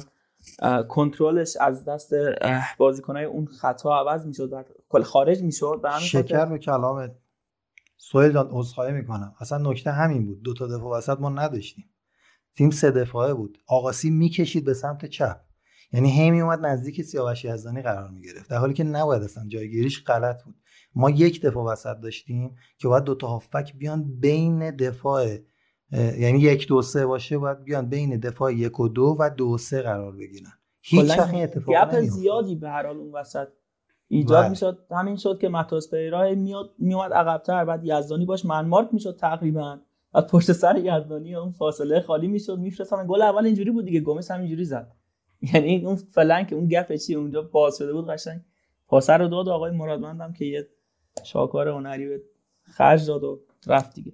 در مورد پرسپولیس خیلی جالب بود. این جالب نبود. اصلا 4 2 3 1 که آقای یحیی گذاشته بود شاید خیلی تماشاچی‌ها و حالا طرفدارا رو به خاطر گل نزدن و اینا کلافه کرد. خودم به خاطر اینکه وحید امیری جلو نیست. واقعا نبود. و پشت مهاجم بازی می‌کنه اعصابم واقعا خورد شد. وحید امیری بازیکنیه که باید جلو باشه پرس کنه. چون به مهاجم نوک نزدیک باشه. ولی این بازی عملا پشت پست ده بود به نقبه قولی و خیلی نزدیک نمی‌شد به خط حمله. به خاطر اینکه زده حمله های تیم تاجیکستانی رو کاملا آنالیز کرده بودن و خیلی بیشتر نزدیک به خط هافک بازی می‌کرد همین هم شد که ما نمی‌تونستیم فشار بیاریم تا اینکه نیمه دوم تعویضا اثر کرد و اومدن دوتا مهاجم تخصصی باعث شد وحید امیری قشنگ بره سمت راست و ترابی چپ بمونه. این موجب شد که ما یک سوم بین نیمه زمین و خط دفاع استقلال تاجیکستان رو کلا به دست بگیریم فشار رو زیاد کنیم و تهش هم اون گلی که به ثمر رسید حالا سان پوست شد بود هرچی بود دستش درد نکنه. ولی خیلی بازی خشکی بود واقعا. یعنی پرسپولیس هم مثل استقلال موزل هماهنگ نبودن رو چشید با اینکه بازیکنای حالا بیشتری داره نسبت به استقلال که سالها با هم بازی کردن. ولی سرلک و ولی آره این سرلک و اسدی نتونستن به اون صورت با همدیگه خوب بازی کنن و بیمه کنن وسط زمین رو. من فکر می‌کنم سرلک هم به خاطر اون خستگی ناشی از چند تا اردو و بازی ملی و سفر به قطر و اینا خیلی توی شرایط نبود و شاید باید زودتر ت- تعویضش می‌کرد کلا و از محمد شریفی استفاده می‌کرد. اینم از نکات بازی بود و میشه امیدوار اون ضربه‌ای هم که به سرش خورد شاید اثرگذار بوده. بازی شاید شاید آره. ولی خوب نبود واقعا. هم میلاد سرلک رو خیلی اه، نگاه می‌کنم بازیشو. خوب نبود این بازی. نتونست مثل همیشه باشه. باید زمان بدیم به این تیم تا میانه میدانش دوباره تر، ترمیم بشه. من نمی‌خوام خیلی در مورد پرسپولیس صحبت کنم چون بحث های دیگه هست. فقط در مورد پرسپولیس من فکر می‌کنم که میشه روی این تیم برای بردن الهلال حساب کرد. حالا النصر رو نمی‌دونم واقعا الهلال رو میشه صد. ولی النصر با وینسنت ابوبکر و بقیه یه ذره سخته. تیم شما فکر کنین بازی انتاز بازیکنش هم نبود و به راحتی بازی رو برد. ولی یک credit هم بدیم به تراکتور به نظرم به خاطر بازی خوبی که انجام داد. حالا زورش رو زد با یه مشت بازیکن واقعا بی تجربه با 16 تا بازیکن که سه تاش دروازه‌بان رفت مقابل یه تیمی که قوی ترین و پرستاره ترین و گرون ترین تیم آسیا بازی کرد و تاش هم یکیچ الناس برد و فقط خسته هم بهشون بگیم که خیلی سخت بازی کردن تلاش کردن. و نکته مهم اون بازی هم ابوالفضل رزاقپور بود که بی اندازه خوب بازی کرد. تو چیزام قرار گرفت. اون 11 تای برتر غربم قرار گرفت. خیلی ممنونم ازتون دیگه. خیلی هم طولانی شد. ضمن تشکر از سرگئی پاشنکو که تو اولین پیروزی تاریخ شریپ تیراسپول مولداوی شریف بودش و clean sheet هم انجام داد. دروازه‌بان محبوب ملوان تو اوایل دهه 90 که اتفاقا زیر نظر همین دراگان اسکوچیچ هم به ملوان انزلی اومد و امروز در لیگ قهرمانان اروپا در سی و ان سالگی بازی کرد و چهارمین تیمی هستش که فکر می‌کنم شریف که تو اولین حضورش در رقابت لیگ قهرمانان می‌تونه پیروز بشه بعد وولسبورگ و مالاگا و لستر. یه تیم از نه آلمان نه اسپانیا و نه انگلیس. یه تیم از مولداوی. میاد از ترانسنیستریای مولداوی اینجوری این برد به دست میاره. تاریخی بود این پیروزی که به دست آوردن. معامله شاختار دیزربی و این وسط ایران و قاطی کردیم. و حالا هفته آینده راجع شریف بیشتر صحبت می‌کنیم. راجبش قبلا حرف زدیم. خاطر همین حالا زیاد توضیحش نمیدیم. تو اپیزود یک یا دو بکنم راجبش صحبت کردیم. خیلی خب فکر کنم که کامل راجع به همه چی صحبت کردیم و دو ساعت و هشت دقیقه سالان داریم ضبط می‌کنیم. من دیگه صحبتی ندارم موضوعمون کامل بود. بچه ها اگر که حرف دیگه این نمونده کم کم دیگه خداحافظی بکنیم. من راه های ارتباطی رو بگم و بساط رو جمع بکنیم. در مورد وریا قفوری نظرتون من چون می‌دونم که استقلالی زیاد داریم اینجا بهم در یک کلمه هم در یه جمله بهم بگید که آیا توی این تیم استقلال این فصل و حتی فصل گذشته واقعا لیاقت دفاع راست یا wing back راست بودن رو داره یا نه؟ و اگه نداره آیا بهتر نیست که یه خط جلوتر بازی کنه یا اصلا طبق سنت هایی که چه گواردیولا برای لام و خیلی استفاده شد بیاد میانه میدان بازی کنه؟ چون خیلی کند شده خیلی توی بازگشت ها توی transition ها واقعا جا میمونه. گل دوم که شاهکار آقای غفوری بود چند بار همینم اتفاق افتاد. و مثال بهترش هم گل عیسی آل کثیر به استقلال توی اون دربی لیگ که آفساید به اون صورت پر کرد. من خیلی دوستم در مورد این مسئله هم اگه ممکنه حالا کوتاه یا بلند صحبت کنید و بعدش بریم. یه فقط بگم سیاوش یزدانی طراح بازی استقلال بود توی مسابقه یعنی بازی ساز بود. بفهم والا من که اشاره کردم توی صحبتی که راجع بازی مستقیم انجام دادم وریا که این بازی واقعا خوب نبود. اما حالا از یه بازی فصل قبل حالا بازی دیوی هم که دقیقا آفساید رو پر کرد و بعدش اینه که اون مستحصل وایسادنه و اینکه تو این فازا که آفساید داور چرا نمی‌گیره خودش پر کرده اینش قشنگ نبود. اما در کل هر آدمی هر بازیکنی ظرفیتی داره. کل فشار این تیم فصل گذشته روی وریا غفوری بودش و هی سوار شدن هی گاز دادن بالاخره طرف موتور میسوزونه. اما در کل سنش هم سنش گذشته هم توامندی فنیش یه جوریه که به نظر من اصلا تو سیستم 352 که نباید پیستون بازی بکنه. دفاع کنار هم به نظرم حیفه باشه. الان که استقلال مهاجمم کم داره اگر که بخواد با سه تا مهاجم بازی کنه می‌تونه یکی از وینگرها باشه. اونم وینگری که دیگه قرار نیست برگرده از نیمه. یعنی بمونه تو زمین حریف و کارشو بکنه دیگه. بره توپ بریزه خودش مستقیم ضربه بزنه یا اگر بتونه یکی دو تا استارت دور بزنه اونم در حد 60 دقیقه حد اکثر ببین راجع به آره راجع به که حالا ما این بحث سن و سال و حالا بچه ها گفتن درسته. اگه در جریان باشید بوری الان یک فصلی که با یک کیستی تو زانوش داره بازی می‌کنن و به خاطر اینکه نمی‌خواستن که فصل رو دست بده این کیس جراحی نشده و این قطعا تاثیر گذاره تو بازیش و حرفی هم که ارفان زد که واقعا این وظایفی که رو دوشش بود خیلی سنگین بود. هم از بعد فنی هم از بعد روانی و اینا تاثیر گذاره و سر گلی هم که از الهلال خوردیم من به نظرم عارف آقاسی اینجا مشکل بزرگی داشت. ما راجع به فرانتورس صحبت کردیم و گفته بود هفته پیش که این بازیکن یه دیدی داره قبل اینکه توپو به دست بیاره قبل اینکه پاسو بده دور رو می‌بینه. عارف آقاسی قبل اینکه شروع کنه که بیاد سمت مارگو و فشار بذاره که اینم از اون عدم یعنی حضوری که مثل دانشیاری که جدا شد از باشگاه استقلال و آنالیزی عملا دیگه انجام نمیشه تو باید دیدی داشته باشی که آقا من اگر اینجا رو ترک کنم برم کسی هست کاور کنه یا نه؟ حالا به هر دلیلی بوریا نیومده. تو باید این شرایط رو بسنجی که بهترین تصمیم رو بگیری. پس من خیلی وریا رو مقصر نمی‌دونم ولی عملکرد خوبی نداشت ولی مسئولیتش هم بعد در نظر بگیریم. دقیقا به حال محصول مشترک جفتشون بود دیگه همونجوری که بازم عرض کردم.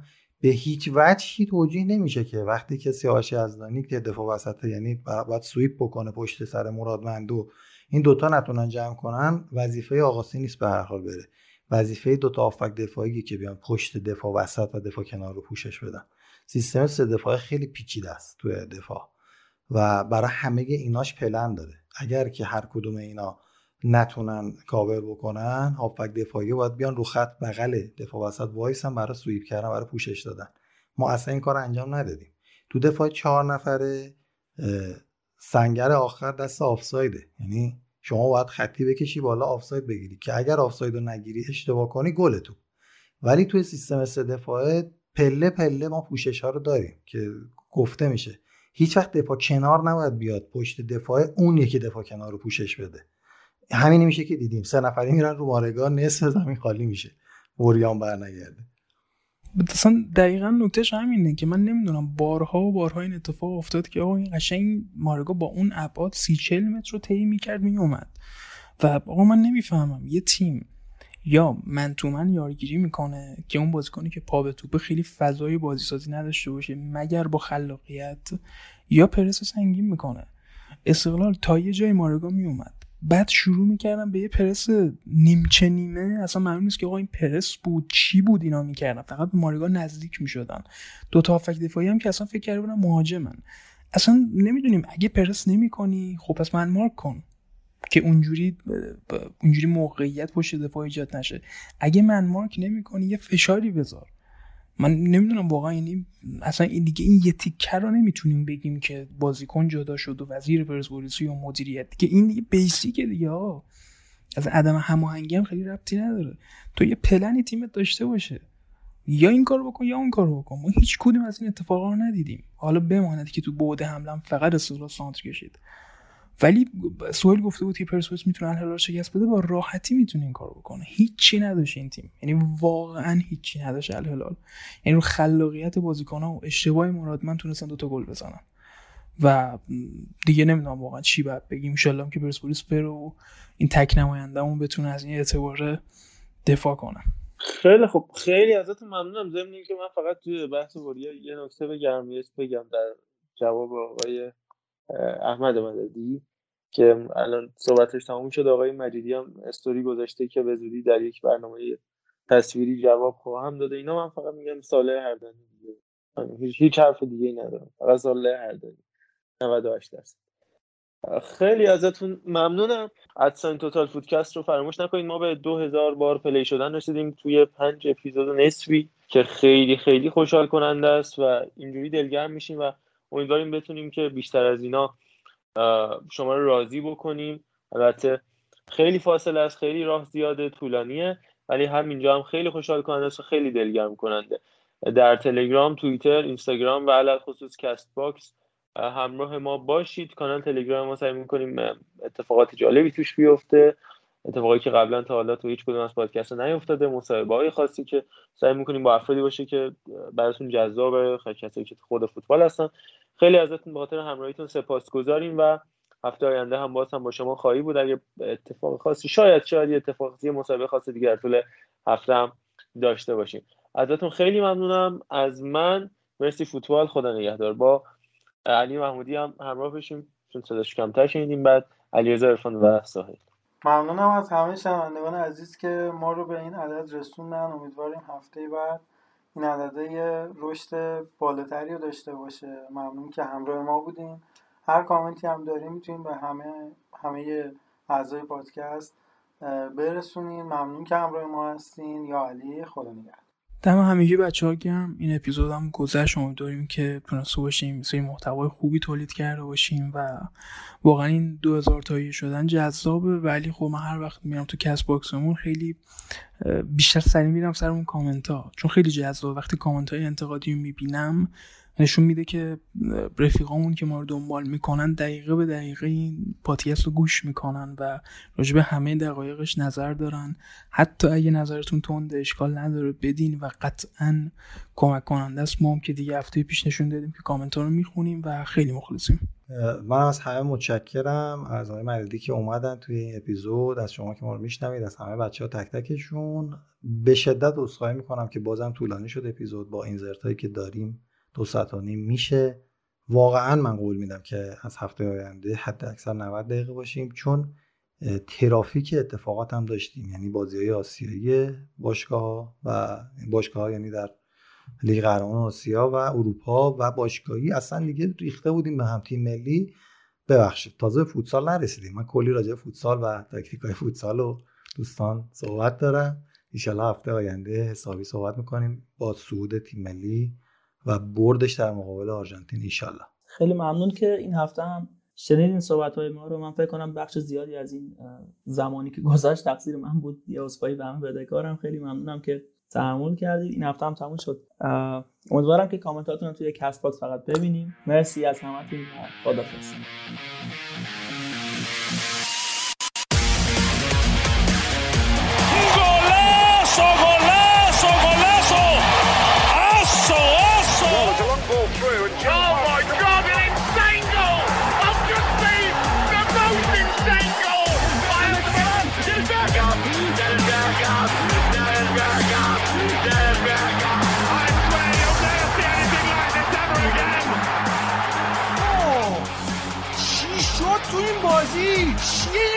فوتبال اصلا رمزي ماشي يا بابا يا بابا يا بابا يا